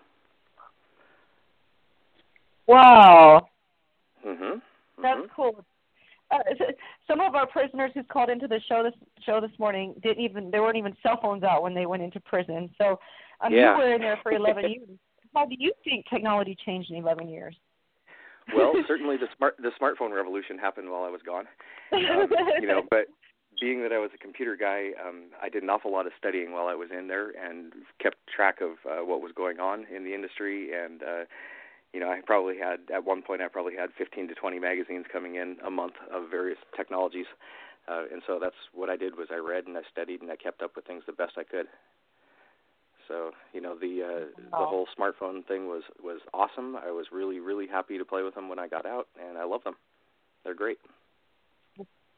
What um, are you enjoying the most about your new freedom? Time with family. I mean that's that's hands down Family the best, most important thing in the world right now. For sure. Yep. For sure. Yep. That's you know the the worst part about being in prison is really not doing the time itself or the ex- the circumstances around you. It's the separation from your family, and the you know when something goes wrong with them, not being able to do anything about it. Uh, Eugene, do you have any questions for Chad? Or Mindi, go ahead. Sorry. Oh no, I was just gonna. I I was. I wanted to ask you a question about um about Mhm. marijuana. So Sure. you were really you were really good at that at one point, and um At and one point. you created some pretty ingenious um um growing systems Mhm. that I personally think the industry could, you know, use a brilliant man like you, but you're still on paper, you're on probation, right? Yep, absolutely. Have five years of And- probation left. Yeah, because I was and granted a, a commutation, not a pardon. So, in five years, when you're finally off the paperwork Mhm. and it's legal all over the country, Mhm. are you gonna what what are you gonna go back to it, or are you gonna stay as far away from that disaster as you know it, that, that happened in your world as possible, or Yeah. you know my what? plan is my plan is to stay away entirely. You know, um, I'm I'm really blessed in that I have uh, multiple passions. Um, I really have I love computers. I really do, and um, you know my career was in computers, and that's what I'm going to pursue now. You know the um, Excellent. the you know m- marijuana industry for me uh you know caused a lot of pain in my life. Um i had a good time doing it but it was a really bad decision at the time. And um i just need to stay focused on on computers and what's right at the moment. What's well, right your um, your determination to make sure that the president doesn't request regret his decision Mhm. has been um, a very powerful statement that you've you've made repeatedly from the moment that you found out. Your Yeah. first thing is, is I'm not going to let any of the people that have been supporting me or that helped make this decision down. And Right. um, it sounds like your long term goal is to make sure that there's no way that you're going back for for weed at least. That's for sure. oh no yeah no i'm i'm uh i'm definitely done committing crimes What if it? What if it's descheduled and it's not a crime no more? you know i i absolutely support that. I you know if the they make they make you know a federal law the- and that's the problem with the state of the industry at the moment is that the federal law supersedes state law and federally it's completely illegal you know so regardless of whether states have passed laws that legalize it it's still illegal in the federal system. And you know for someone in my situation certainly you know i could if i got involved with it again i could have a life sentence and that's just not even close to acceptable so you know and it worries me So for the people that are that are currently in the industry that the feds will change their mind at some point and decide to prosecute. Are you in? Did were you? Did you spend time at Sheridan? I did. Yeah, I spent uh, three years in Did you- Safford, Arizona, and then seven years in uh, Sheridan Camp. Kristin, So him you know and- my dad- he knows Chris. Yeah, he knows Chris well. Yeah, yeah, Yeah, Chris, my dad's business partner who- went down for the federal versus the state laws. Mhm, mhm. Yeah, yeah. I used to play pickleball with Chris quite frequently. Yeah, he's over a here great- right now. He's a great guy. Federal Bureau of Prisons right now, um, just right in our area. Yeah, that's a sad situation. That was really too bad they sent him up there. Time time is much Yeah, more difficult in in SeaTac than it is in Sheridan. It is, and he's he's feeling it rough. He doesn't like it there. It's he's been he's been in some trouble there. It's not Yeah. a good place, but Nope, Yeah, it certainly isn't. yeah. Yep, it's not at all Oh. the camp environment. camp camp sure makes it No, easy. no, there's no more. Um, there's no more playing ball and doing all that stuff. Basically, now he's working hard. He's he's building the fence and busting his Right. ass. But the politics are a lot worse there. It's it's rough. It's rough. But um, he's getting Mhm. out. I believe is it Mindi in September to go back to Montana for probation. No, November. In theory, November. November is his his uh, release date to Well- uh, halfway house. Well, thank goodness it's this year. Yes. That's- and Chad, I an want to make thing. sure and let you know that Piers Baker wanted me to tell you, you know, send his, his Yeah. warm thoughts your way, and well, that's very kind Um, of him. He's not feeling real great this week, but um anyway, Mm-hmm. so but he says hi and Well, hopefully the and- uh hopefully the wonderful son we're going to have coming up will will cheer him up a little bit and he can get out and play some pickleball. yeah, that might help out a little bit. Yeah. So Uh-huh. Well, I I personally want to thank you, Chad, for coming on, and um, No congratulations on all your success and determination. And um, I couldn't be more thrilled for you. And it was great seeing you on the TV, and the moment there on TV with where you're sitting there with your son, and it, it clearly where both of you were about to cry, and boy, I just bawled my little eyes out. Even it just was Uh, awesome. So congratulations. very kind of you. Thank you. I, I I love every moment I get with him. It's really really nice. It was too long away. Eugene, do you have anything you want to talk to about? Uh, am, am I still on? Mhm. Yeah, You're on. Okay, I I, I know. I thought I got cut off. Chad, uh, uh, I I just want to know uh, one thing: uh, the feeling of freedom when Hmm. you get out that door. What is it? Mhm. Uh, it does. It doesn't feel like freedom when you walk out the first day. Um, you know, you're still. uh, My, for me myself, I still had uh, four months of halfway house left. Um, it's it still feels like they're looking over your shoulder constantly. You have to look over your shoulder constantly, and you you know have to focus on obeying the rules. You know, so it, it's a great feeling to walk out the door. Um, you know, to just you know, like for instance, my family was in the parking lot ready to pick me up, and it was wonderful to hop in the car with them and leave. Um, it's still, it, you know, it's just been a long time, and it's like I'm I'm kind of used to uh, thinking about what the rules of the prison are and how I need to conduct myself. So it takes a little while for that to go away. Do you stand up for four o'clock count? um, no, I, I, I that one that one went away pretty quickly. Thank goodness. I was actually really surprised in the halfway house that they don't have a an official stand-up count. They just they just walk around and count you wherever you're at. that was kind of surprising. How about how about that delicious prison food? Do you miss it? No, not at all. Actually, yeah, I'm really enjoying the uh, real food that we have again. Uh, it's really, I man, every time I see vegetables or fruit, I grab those and really enjoy that. That's funny. a, a lot of people don't realize they don't let Mhm. us have uh, have uh, fruit in prison because pe- people make wine out of it. Oh yeah, Uh, yeah, yeah. You know, the one thing uh, that was kind of interesting for me after being gone for for ten years was uh, the the first meal that I sat down to eat. Um, my my family gave me you know silverware and everything, and I put the the spoon in my mouth, and the spoon just tasted like this bright flavor of metal. You know, and I was that that that was an instant shock because you know your whole life you you're just so used to putting silverware in your mouth you don't taste metal at all, but after 10 years of not having a metal spoon in my mouth, it tasted just like metal. You know, and that's that faded Wow. after after a few weeks, but that's a you know, it kind of shows how your brain's conditioned. You know, you'd have 10 years of plastic silverware and then it switches instantly. How that was, about that how was, about that was colors? something I didn't expect. Mhm. How about colors, Chad? Uh, one of the things that affected me Mhm. was if I go into Kmart's or or Oh, or, or uh, and and They're see just- all the bright colors, what you feeling? Yeah, they're just overwhelming. I mean, how about just the sheer um, co- colors are definitely impressive. It feels like everyone should be dressed in the same thing. Um, it also feels like everyone should be men. You know, it's it's really odd walk, seeing women walking around like they are.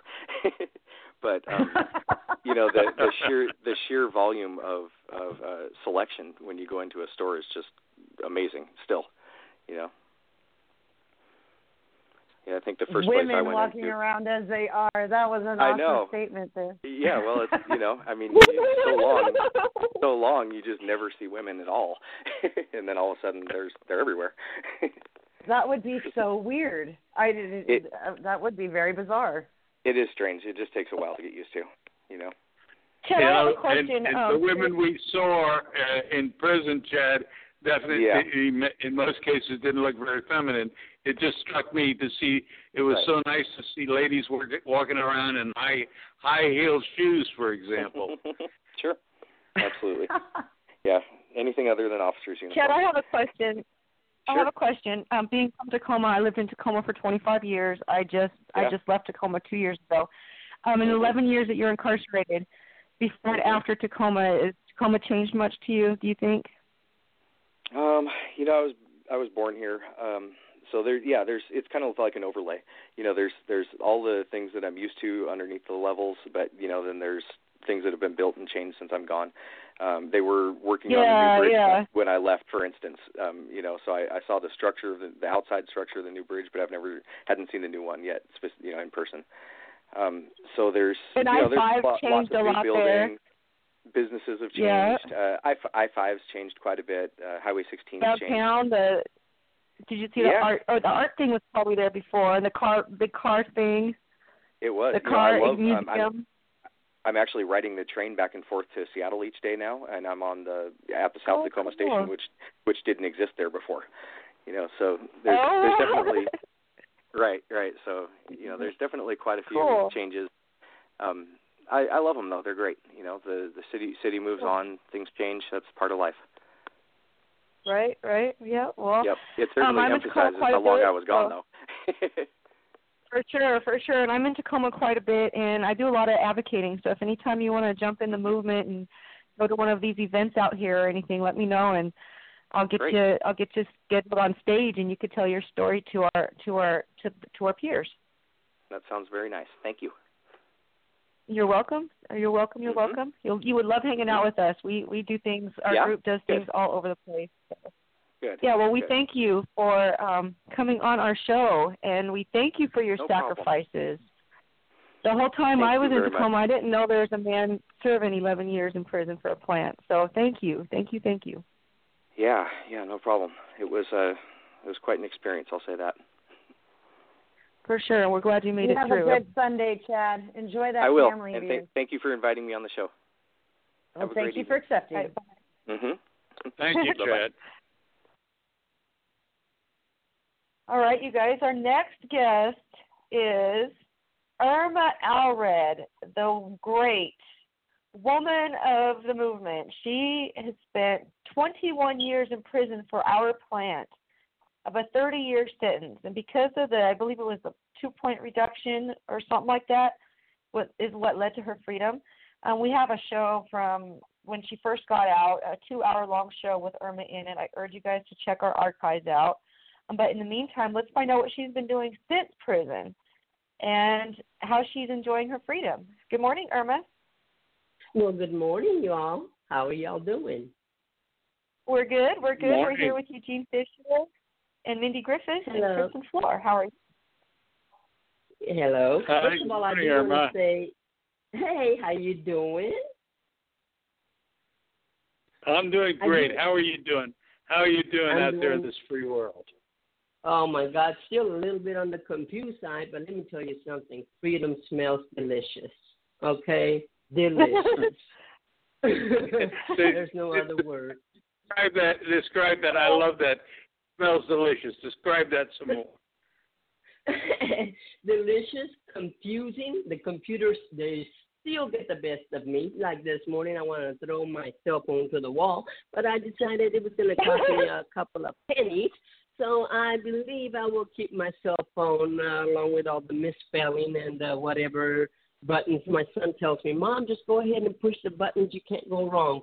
Well, hey, let me tell y'all, I will push the buttons to where I lock myself out. I lock myself son, my son out, and he's like, "Mom, how did you do that?" And I'm like, "Well, you told me to push the buttons, you know, and I'm just gonna go and try and do whatever, you know." But uh, first of all, before I get on, because I can really run my mouth, uh, I do want to tell all our military personnel, thank you very much for the services. Happy Memorial Day to everybody, each and every one. And uh, all our people that are in prison, that are our soldiers, thank you, thank you, thank you. Okay? Nice. Well, and thank you, Irma. Uh, your your spirit is wonderful. And by the way, I get the same problem with the with the with the mechanisms with buttons and things. I think one of the things I've uh, my my grandkids show me, Irma, that you don't have to have any fear. They just know exactly what buttons to push. Push. yeah, them youngins, they really know what to do. I had to look to one of them to show me a button. And I'm like, oh my God, I'm asking a little kid on how to turn this thing on. And the little kid just looks at you like so proud. And, you know, this is what you do. And I'm like, thank you. I go like that. And I just made that little kid's day, too. But it didn't make my day. I was so embarrassed afterwards. what do you? Irma, what do you like? Irma, I'm curious. What was the first meal, good meal you had when you left prison? Let me tell you all, man. I had all these plans. I'm gonna do this. I'm gonna go eat that. Da da da. I even asked the staff, "Hey, where's a good place to go? Like a do good down home cooking here in Tallahassee, Florida." Da da da. Well, when my sister came, It was my my older sister Patsy that picked me up, and my niece Stephanie. They took me to IHOP. Okay, I had no say so. You're gonna go eat here because we're on a time schedule. We came from Florida all the way to Texas, and it was close to Halloween. Okay, I got out October the 30th. All right, and I'm looking at all these weird people now. You can't understand. I've been in prison all this time. Okay, they tell me fashions change, but what I didn't realize was Halloween was the next day. And I saw some of the freakiest people, and I'm over here thinking, like, what the heck is going on with this world? And my sister was busting out laughing, you know. But I went to the IHOP, and, and like like uh like the the guy before me said, when you taste that metal spoon or whatever, oh my God, the food tasted better. I had uh, a, a pancake. Oh my God, I had a real pancake. I had one of the best services. I had pictures with the girl, the waitress, and you know, and she's looking at me kind of weird, like, "What's the matter with?" And I said, "Look, honey, I just got out of prison after a long bid." I said, "I don't want to take a picture with you because you have been so good to me." We took pictures and everything, and then, I mean, I uh, eggs over easy. You don't get eggs over easy in prison. Are you crazy? And I had three. Okay, not two, three and I enjoyed them too. Funny how the little things in been, life, you know. What have you been eating the most? What's your what What do you crave now? Like, what do you what do you what food do you like Shrimp. best?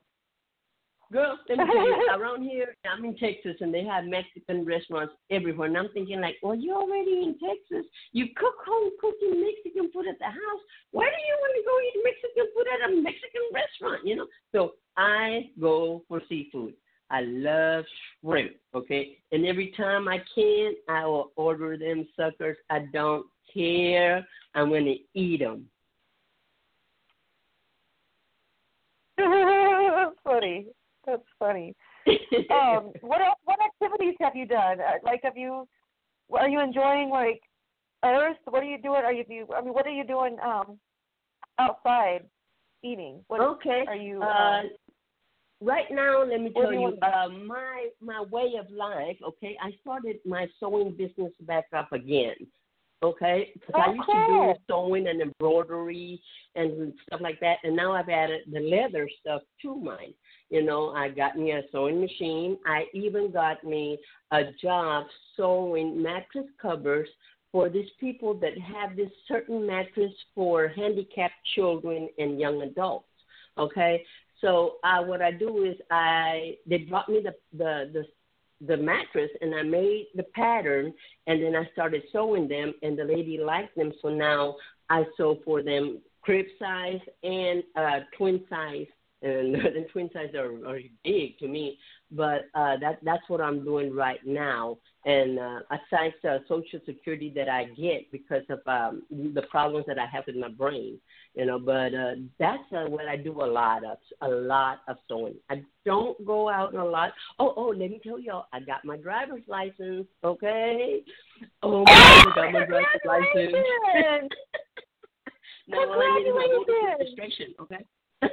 I was like so nervous I was- I- Girl, I studied, studied, and studied, and then when I took the test, it was so easy. I t- I asked the girl, "Is this a pre-test?" She says, "No, you just took your test." I said, "Like what?" I said, "I was so nervous. I did the parallel park so fast and stuff. I was like, oh my god, I'm legal, I'm legal, so I'm legal, girl." So did you, know? did you drive? Did you drive Huh? before you went to prison? Did you drive before you went Uh, to prison? Oh yeah, uh-huh, yeah. I used to ride and stuff, and we had tractors and all kind of stuff like Oh, that. cool. But while I was at prison, I had a gate pass, and I believe uh Tallahassee is the only one that has a gate pass, and uh, you work outside the fence. And I had a truck because I had to, you know, travel all around the institution, outside the institution, fixing anything that broke. I was responsible for repairing it and stuff. So they gave me a truck, and I had a license for that and a forklift and stuff like that. But they were not legal here, you know, out in the in the in the public, you know, in society, just in prison. Wow. Wow. So what do you think about driving? If you like, I'm, I bet like being free and being able to get in the car and go somewhere is, is an amazing Yeah, feeling. well, let me let me tell you all something. I mean, I, I can talk about it right now and laugh about it because let me tell you, I sold real hard and heavy. You know, all these covers that I made, and I went and got me a car, a kind of clunker car, you know, and stuff. I didn't even make it halfway to the house, and it went out. It's sitting in front of my oh. house, not working. Okay, but I got a driver's license. How about that but I can laugh about it now because I was fun, girl. I was fuming. I called that car every name in the book, and I called the people the name in the book too. You know, because they told me that it was as is. But I said like, but I didn't even make it to the house. Well, I'm sorry, it's as is. I said, okay.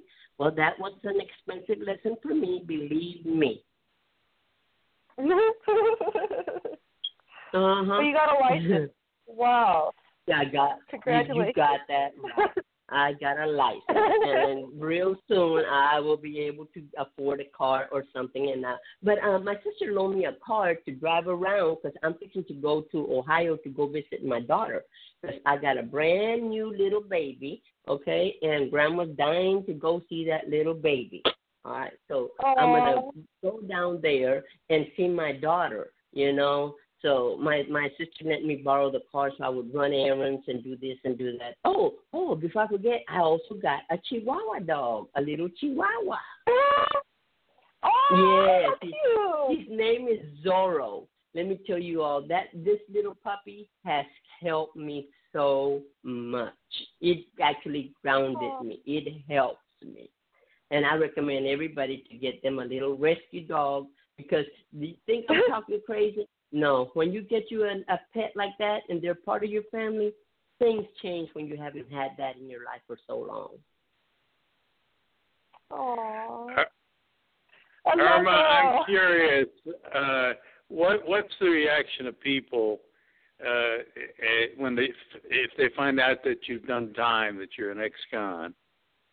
Oh my God, they they freak out. But let me tell you, when uh when I was living here in Texas before, my father was a a, a police officer and for so many years an elected official. So I was brought up with all these cops, all right, and judges and attorney generals and I mean politics. Okay, so it's like they welcome me. I'm surprised, really, because they say like, "Oh my God, you went to prison." No, they got jokes for me now. They say, "Girl, you got your act straight now." And I say, like, yes, sir, I sure do. And I thank them all because they wrote letters on my behalf, you know, for me to come out because I was not like a, a bad person. I was just doing stupid things, selling weed. You know what I mean? And and they look at that like, well, why did you get so much time for that? But it's like I told them that was the law, you know. And and, I, and come on now, I did break the law. What what can I say? I just didn't think I was going to get no darn 30 years, you know, because, I mean, that's just a little bit ridiculous side, you know, but um, that's another subject. Oh, freedom. they don't they don't believe that? I have been down for so long. I don't know why, you know. And and to be honest, I don't even go out, y'all. I still got ten more years probation, so I kind of Oh. like my probation people. They are very very good with me. Okay, I mean they understand that I've had a sickness and stuff, and whenever I can't go to report to my probation, they come over here to my place you know, and and they talk to me and stuff. I, I got to say, you know, one thing: the Corpus Christi, Texas probation office. To me, they have been very, very good because they say that my case is so old, the numbers don't even exist like that. It's the paperwork that I have is so old. They just, you know, they come out and they come and meet me because they say, "This is Miss Alred. She's been in prison so many years," and da da da. And they're like, "Wow, we've never had uh, uh, someone this old." And they they they start laughing. Not old as you know, but uh, old in the system, you know. So, and then they see that I, I'm really trying to get ahead in life. I don't sit down and do nothing. I told them I'm going to do something. I'm going to be productive, you know, because cause that, that's what you got to do. You can't sit back and uh, allow anybody else to just support you. You got to go out and you got to hustle. And, and I do it with my sewing and my leather. Wow. Wow, Irma, you sound so happy. I'm so happy you're free. Did you let me ask you, did you sound this cute and this happy while you were in in prison? It don't matter where you're at. You're gonna make the best Oh. of it. Oh. I went through hell and back and I still laugh at people because you know what? I'm still alive. And I'm and I'm walking. That's something that nobody ever ever thought that I was gonna go back to doing. There was even bets over there in prison that I was gonna make it because I had three brain surgeries, and I mean the the second one like really really messed me up, and they were like, "Oh my God, this girl's not gonna walk or see again," and I never ever gave up. Then that's the thing right there. No matter where you're at, no matter what you do, put a smile on your face because somebody else is having a worse day than you are. And my son told me that one day. He said, Mom, your bad is somebody's best. He said, so make the best of it. So no, I handle it like that. Otherwise, I'd be crying, but uh-uh, I'm not going to allow it. Irma, that's you. That's amazing. You are true inspiration to all of us listening right now, and everybody.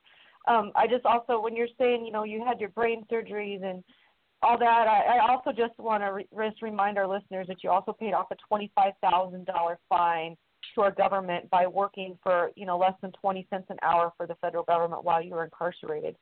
Um, so Yes, I did. like hmm you you are like superwoman um i love you i look up to you personally like i'm i'm a big advocate and what keeps me going is the strong voices of people like you especially you like you you just bring such a smile to my face um But girl, and you, i'm you sure said you Superwoman. I, I wish I had the body of Superwoman. By God, I'd be dangerous right now. Okay. but no, you know, You're you so you beautiful. you I was looking at your pictures. I was making an image for you, and I was looking at your pictures, and you just look so beautiful. You're such a beautiful woman, inside and out. Well, thank you. Uh, I hope a lot of people come out when they come out of prison that they can uh, appreciate, you know, that they're out here and not expect somebody that somebody owes them. Nobody owes us nothing. Okay, you have to go and make what you can, and you will make it. Because why? You made it in prison. By God, on Roman uh, ramen noodles and stuff. You can make it anywhere in this world. Anywhere. It's just up to you. Aw. Aw. Um, Eugene, is there anything else you want to say to Irma? No, I think Irma said it all. She, her spirit, her way of looking at life is an inspiration. Thank you, Irma. Thank you. Thank you, Yeah, Irma. We don't think that I'm always a happy-go-lucky gal here. You know, I mean, there's been times when uh, I just want to sit down and just cry. I'll cry to my dog and stuff. But it's like they told us, that is expected because you're going through changes now. You know, society left us behind. I am so far behind times that I still am baffled about the wheel. Okay, we the wheel does work. Okay, but it's like you just gotta you, you gotta make what you can. You know, you can't allow nobody to take your happiness away no matter where you're at. And you guys are awesome. Okay? There's nobody that can Thank top you guys. You all and the Can Do Foundation are excellent people. Anybody that can Well, yeah, have the nerve and excuse my language, but the balls to go out there and talk and and get turned down because I know a lot of people frown at you guys and stuff. You know that when you're saying, "No, I'm this, I'm trying to get this person out of prison," because in their mind, all they see are rapists and murderers. You know, until somebody in their family goes to prison, then they open their eyes and they realize, "Hey, these people were trying to tell us something before." And I highly appreciate it with all my heart and soul for everything that all of you all do, for putting it out to the public. Thank you, thank you, thank you. Thank you, Irma. Thank you. We do our best, and uh, we love the Fa- Can Do Foundation as well. Um, I hope you have a beautiful Sunday, and thank you for coming on our show. Thank you for having me.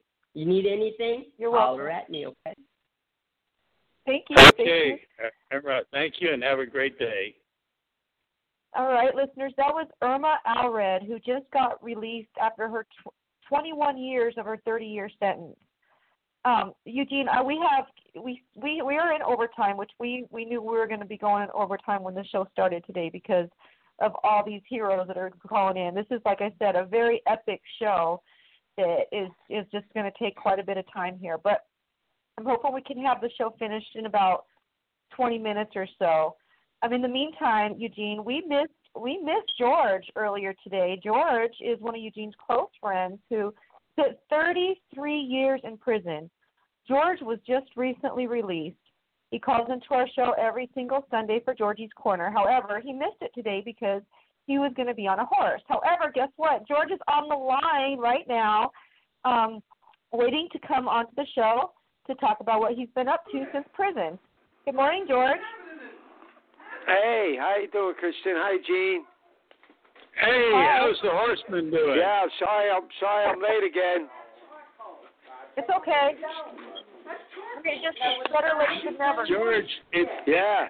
our theme our theme is life after life. Well, Tell let us me your tell you what happened. Uh, this morning I went went. Uh, what a life I had! I sworn I got up at uh, dawn and run over to Ben Franklin Bridge. It's a very old bridge in Philly, and from my house to over the bridge and back is over seven miles. And then uh, I procured a, a stable right in the city. There's a there's a few stables left. Philadelphia used to be a city of many stables and etc. So I went riding uh, at uh, it's called Fairmount Park, very one of the biggest parks, city parks in in America, and uh, and actually extends into into suburban forestry and communities. So anyway, I went, and I rode not one but two horses, and then I I'm on my second horse, which was a Paso Fino, a beautiful black Paso Fino, and then I remembered the show. so my phone, my phone doesn't, uh, I won't won't connect. I don't understand. So I had a gallop. I had a gallop. Uh, the poor horse. I wanted to take it easy with him, but I couldn't. I had to gallop back to the to the stable, and I jumped off the horse and I grabbed another phone and took that number from my phone and called. And that phone didn't go through. Now what what to do? What to do? So I had to pay a guy to actually cool the horses, two horses down. I had to cool them down. You, then you had to hose them down, and uh, then I had to jump in the car and I had to race uh, on the Beltway to this because, and the reason why I'm saying this is because, you know, us advocates have to stick together. Not only in do, but in emotion. So my emotion can you imagine that, ladies and gentlemen, uh, listening to the show? I, I had to gallop a horse through uh, uh, this beautiful scenery by this uh, long river, and uh, poor horse. I didn't want to. I wanted to take it easy with her, but I couldn't because I I know I had a window for the show, so I had to race this horse and this beautiful black horse, and then I had to jump off his saddle, pay a guy to handle him because you got to walk him, cool him down and then put them up, and uh, then I had to jump in the car and race across the Beltway, and uh, it was amazing that uh, like people don't understand that the individuals that uh, do their input and involvement with this show, how much effort and uh, you know personal life from our free life that we offer. Now, you know, if I didn't respect the situation, or if I didn't respect you, Kristin and Gene, would I would I do that? Of course not. I respect Yeah. both of you and and the listeners, and I would just I just wanted to share that with you. There's this guy that was in jail thirty something years, and he's galloping along to make the radio show. And, You know what, uh, George? That means so much to me. That means so much to me. It touches my heart that you make all those sacrifices to call in. Um, that you're Right, using your right. freedom to to think about others, and you're using your voice to fight for everybody else's rights. That touches my heart. It. I love you, and thank you for sharing that. That means a lot. Well, that's the first horse that I rode, two horses that I rode, and the reason it's so special, this is the first time I rode in over three decades. I was a vivid horse rider and owner. Uh, I didn't own, I didn't own, own race horses, but I had these beautiful pleasure horses that have all passed away. And uh, you know, since my incarceration. So, you know, we we being free, uh, like Irma says, uh, you know, uh, no one owes us nothing, but but we must we must set an example. We owe we we owe to set an example because it shows it shows that and I, all the guys at the stable uh even the women they all they put like a gauntlet and they shook my hand because they knew who I was and they all wanted to be there to see me mount this mount my first horse because these are horse people and mount my first horse after over three decades. But when I came racing into the barn they didn't know what what the hell what's this guy? We thought he was okay what is he crazy? And I jumped off the horse and I stuck a big tip in this uh the handler, you know, the barn handler's money. I said, listen, cool him down, hose, put him up. I got to go do a radio show, and I just seen all these people on the dirt road as I'm I'm pulling out with all this dust, looking and said, boy, this guy must have did a hard time because he ain't all there. George, uh, uh, one of the things, one of my questions is, uh, how does it feel to be back with family and friends as a free oh, man? well, magnificent. Like, uh, uh, as you know, uh, the Philadelphia area, uh, you know, uh, the people, majority, you know, the people that could afford it, they go to the South Jersey Shore, and that is from Atlantic City to Cape May. You know, very, very big and some small, quaint towns. Okay, but then you have the people that cannot afford uh, because it's an expense. So what I decided to do, as a matter of fact, as I'm talking to you, I have a barbecue and I invited all the the neighborhood people that can't afford uh, to go down. Not that I can afford to throw big parties, but I'm throwing a party for the people that can't afford to go to the shore. And basically, it's going to be about 30, 40 people, and I'm going to give a nice Aww. treat to them.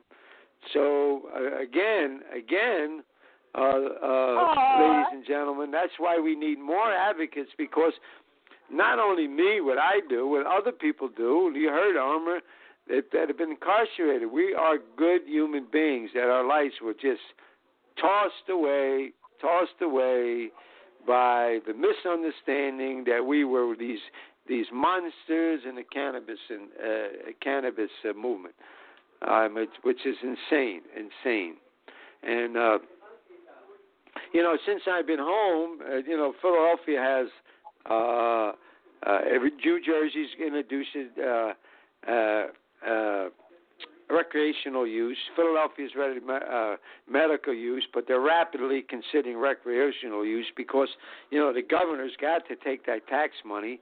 And I've been getting overtures from people from all walks of life, attorneys, uh, investors. These are people that wouldn't that wouldn't uh, spit on me because they thought I was this big drug guy with weed. Weed. Now everyone wants to meet me. So uh, instead of instead of being, uh, I'm not mad like Gene is or you, Christine. What happened to your dad? Okay, uh, the best. Our best revenge is success, and we will have Right. our, our best revenge is success. Gene. Wow. Yeah, George, uh, uh, it, it's heartening to listen to you talk. Uh, I, for, for the listeners' sake, can you tell us? It always tickles me to hear your story. Tell us what what's happening with the kids, the school kids that you're taking to school. Yeah, like and uh, the trust uh, the community was gives. it uh, the 26th, which was uh, Thursday. I had to be at the uh, Meredith School at uh, 8:45, and I was uh, an escort, uh, one of the escorts for two fourth grade classes, and we escorted them for a walk across town to the old federal building where a federal judge had an itinerary. It was amazing. And I had to be approved for that. You know, the principal of the school had to be approved for that. And I'm actually not only as approved as a chaperone for field trips, I am approved for certain parents.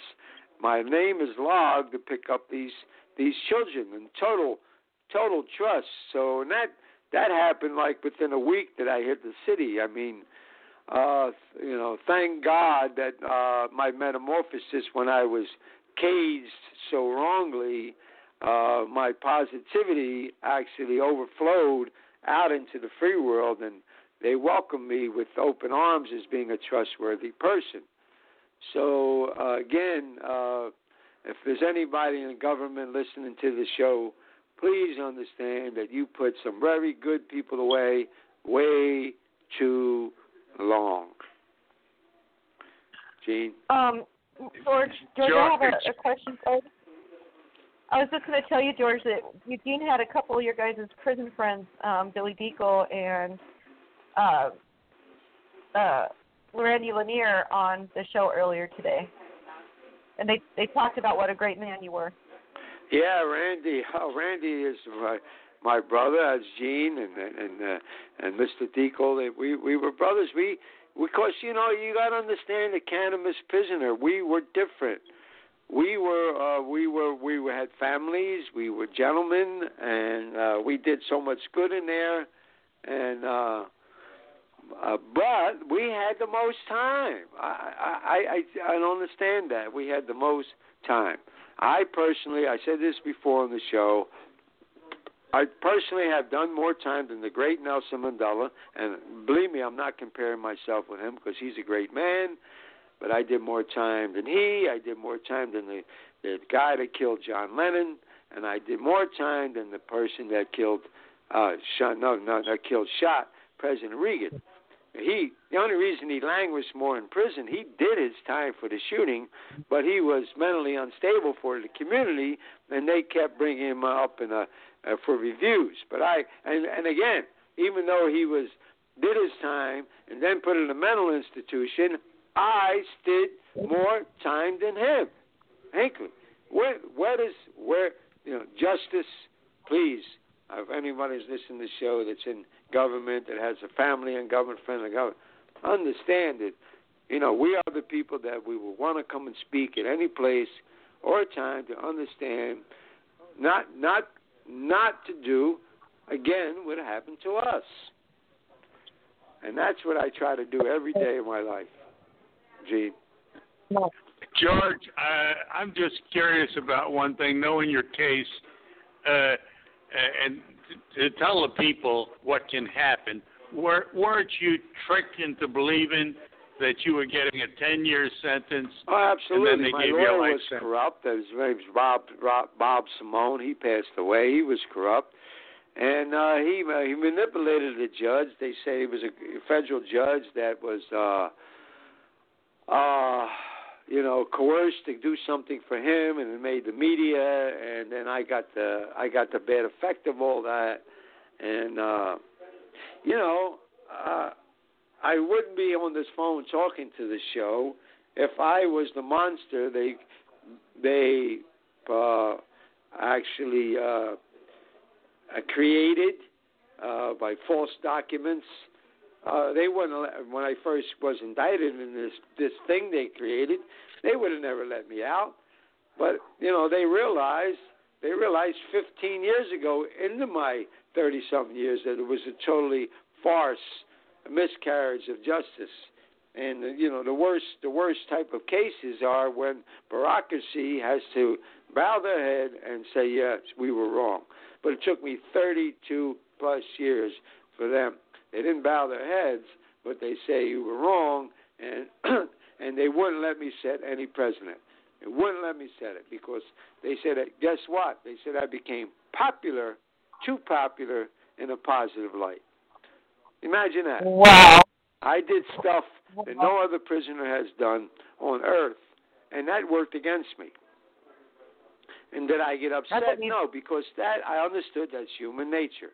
Even though, ladies and gentlemen, the government, what they are, these judges and these prosecutors and these agents and even these informants, they are human beings and they have their philosophy. And what you have to do is present your philosophy and hope and hope that they just tilt their head just a little bit in humility and say, okay, enough, we did enough to you.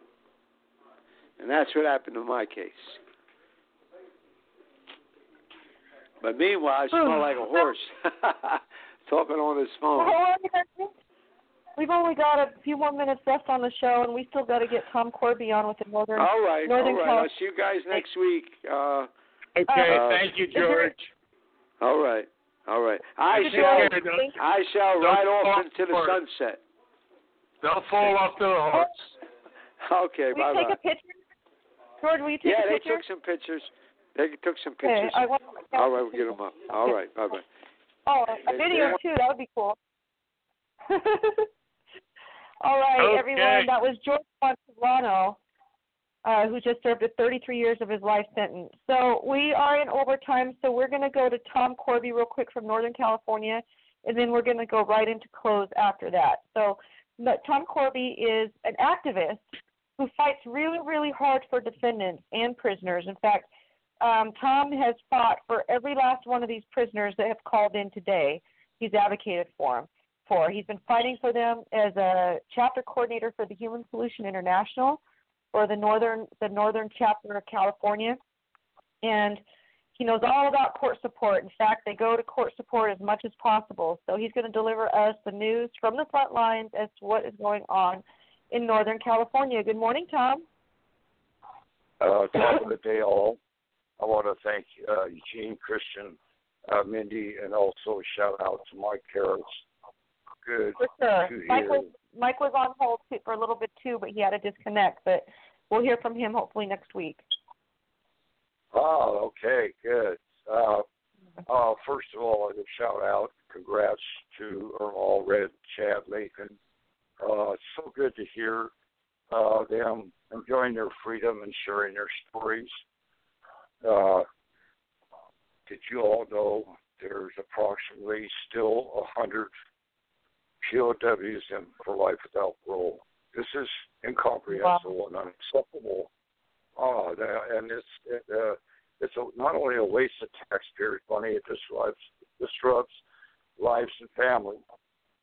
These these uh, requests for clemency and leniency for sentencing letters, like we have going for Lance Gore, going for sentencing next Friday uh, up there in Seattle, Washington.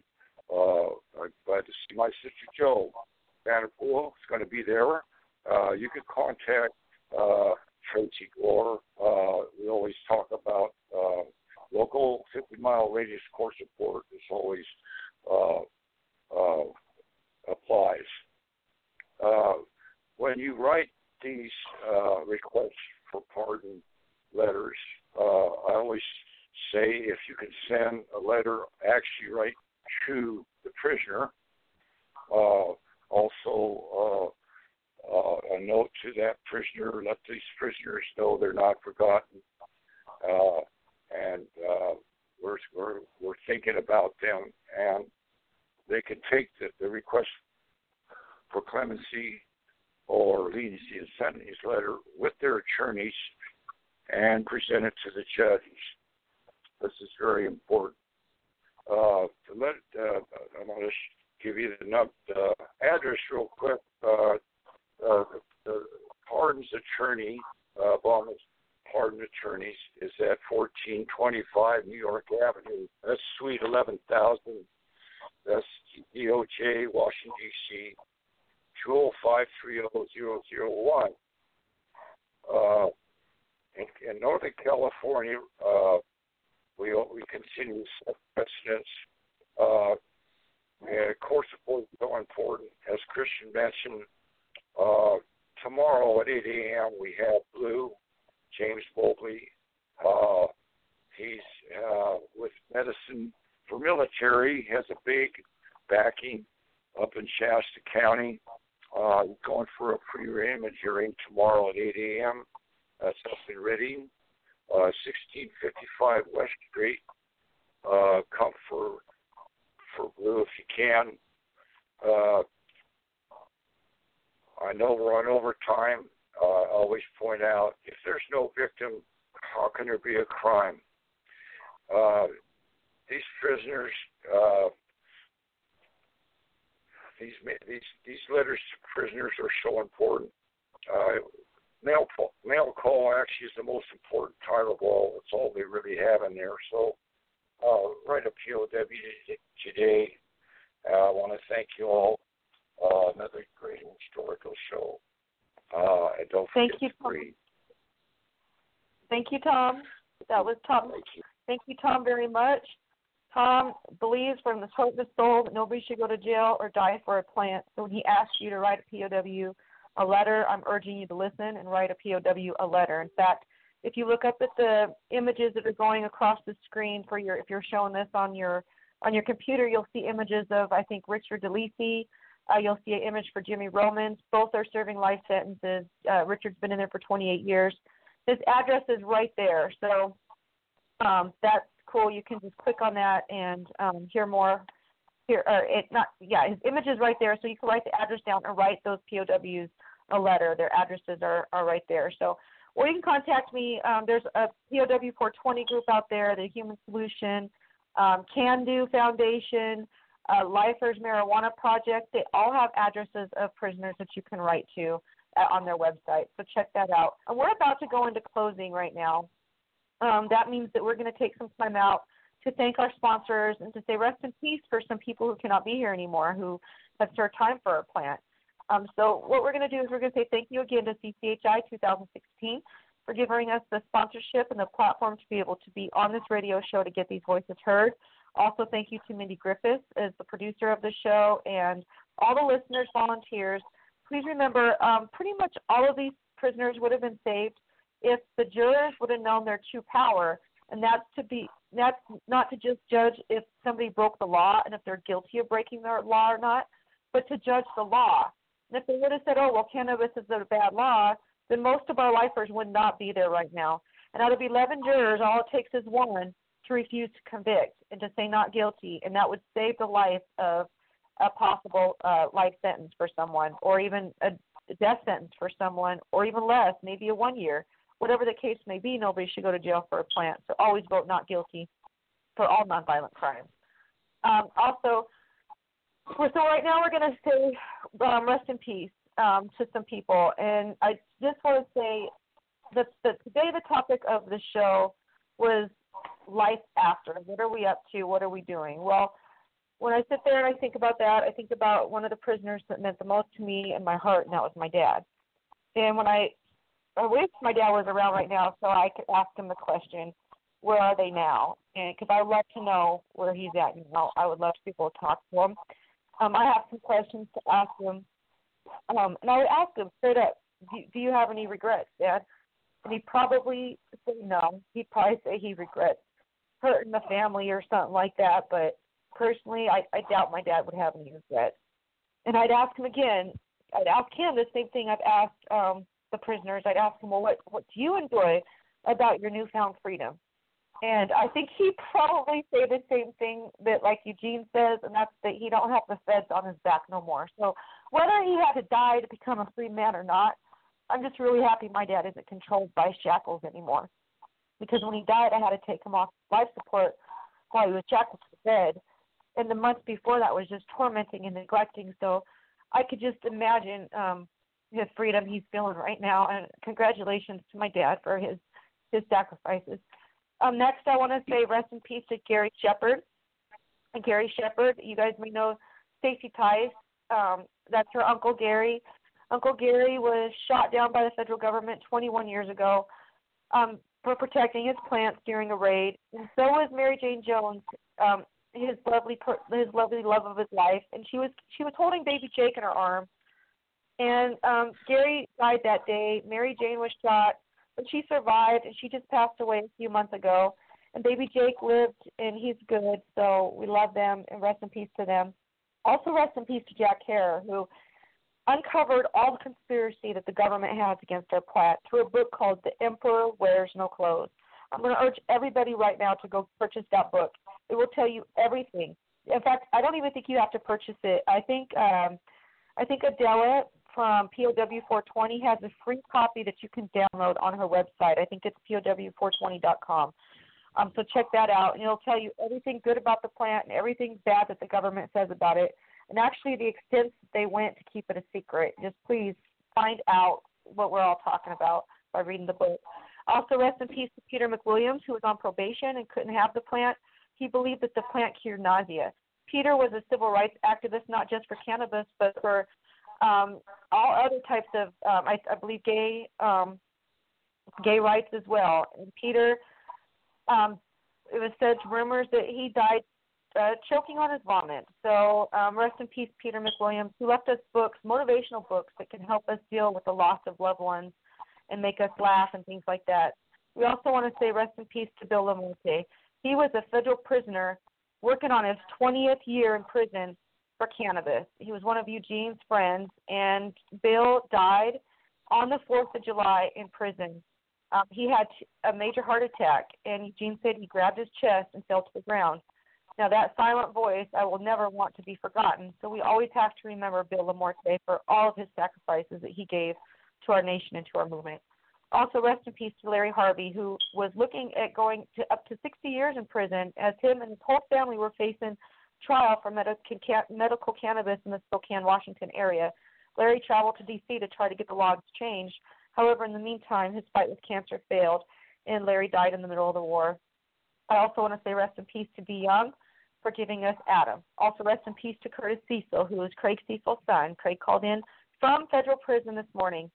Um, and while he's been in federal prison for the last 13 years, his son has passed away. Rest in peace, Curtis. Also, rest in peace to Spencer Coptis and Cassie Hyde, two little children who were using the, the plant to cure their cancer that was growing in their brains. Well, when their caregivers got raided, their parents didn't have access to the precious plant anymore, and Spencer and Cassie's tumors grew and grew, and the tumors eventually took the lives of these little baby children. Also, we want to say rest in peace to Bernardo Fuma Martinez, who was trying to end the war on a worldly level, trying to make the whole world end prohibition. And also to Elaine Salmons, who was a member of the Onak tribe, um, who there's tragedy happened, and the post office intercepted with a cat with the, one of her packages. Well, Elaine was really sick. Without our medicine, her sicknesses grew, and she's passed away in the middle of the war. And also, rest in peace to Oscar, who is Eugene and Georgie's friend. Um, they say went to Oscar went to FCI in the sky. Um, I just want to thank everybody for listening, and please help us end prohibition so that nobody has to go to jail or die for our plant, and so that our lifers can come home and be with their families. Eugene, or and not just our lifers, but any of our prisoners can come home and be with their families. Eugene, is there anything that you wanted to say before we play our song? No, just end the program with this thought. Uh, uh, my my website, or, or rather, my my email address is Freedom Cry, and that stands for the Grito de Libertad uh, that the Mexican peasants had when they got their freedom. The freedom cry we have is for for our prisoners who are who are serving sentences for marijuana. Freedom Cry. Cool. At gmail.com. Um, now, next we're going to play a song. It's called No More War. I really like the song. Kushite Siksa.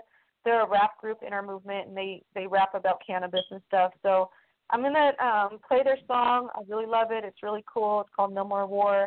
Hope you enjoyed the show and have a beautiful Sunday. us to war. I don't know why you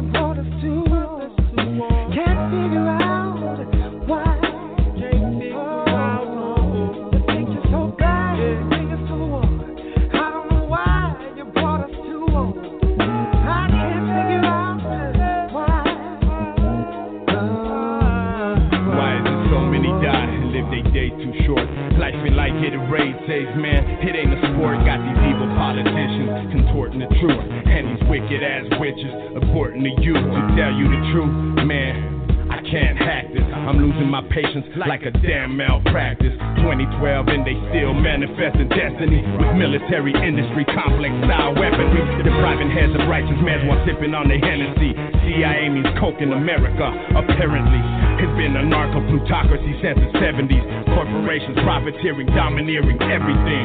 Radio, press, news, in the media. You better learn to discern from the bullshit that they're feeding you, like GMOs from Monsanto, ringing alarms at family farm so man can't grow.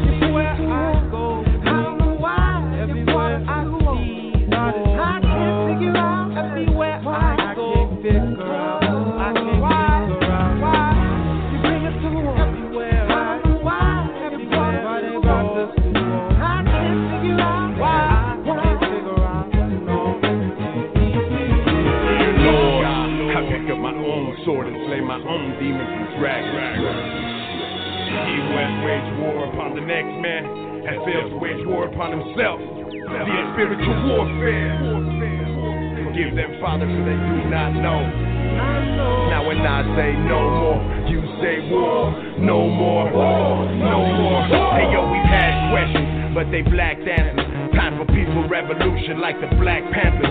Cause we got solutions, yup, the answer to cancer. But they still got it up on schedule one. Why? Cause they making funds off of federal runs, selling American guns for drugs in Mexican slums. The fast and the furious, killing off our children. Time to make a stand and demand the masses furious.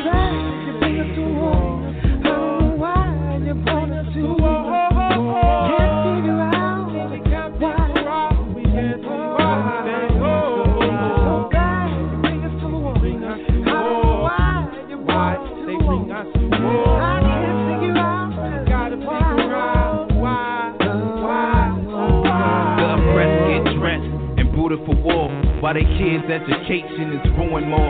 Funds spent for spy killing drones. While CNN and Patriot commercials breed human drones from home. Recording scripted terrorist training in places you can't visit. So the real plan of extinction. You don't get it. The country surrounding Israel, the Holy Land, is now being NWO committed. The war is spiritual, but through the mind, the actions is how they get it. Or should I say distract? They say it's oil, but it's deeper than that. It's just more smoke to the mirror, so I radiate more hope clearer. Shed tears with my peers, cause judgment day gets nearer. So I exercise mightier than the sword. Use a pen to paint the lines with conscious mind the world can explore. So maybe you can find out why they bring us to war. Some of the most powerful things that thought that has made us men. Some of the most cowardly shit that's ever known to man.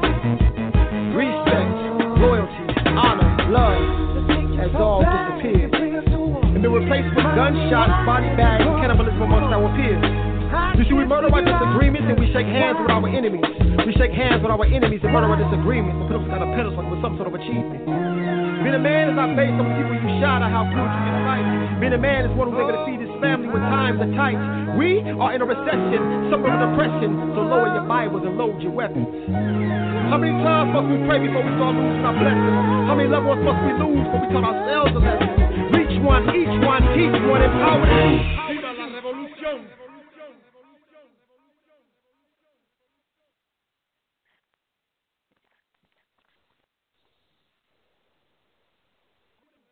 When you don't go to geico.com, car insurance can be confusing. Like Swedish techno confusing. Bark, bark, meow, meow. Dance with me, purple cow. Bark, bark, meow, meow. Ooh, you lovely cow. Geico makes it easy. With 24 7 access, all you have to do is go to geico.com and you could save money on car insurance. It just makes sense. Unlike, you know. Dance with me, purple cow. I like your moves. And now, some wisdom, courtesy of Toongus, AMPM's lovable giant made of snacks. People say if Toongus wait, good thing come. That why Toongus unwrap half pound burrito very slow. Very slow. Very. Okay, long enough. Home. New half pound burritos packed with flavor and wrapped inside a warm tortilla. Now at AM PM. Too much good stuff. While supplies last at participating locations.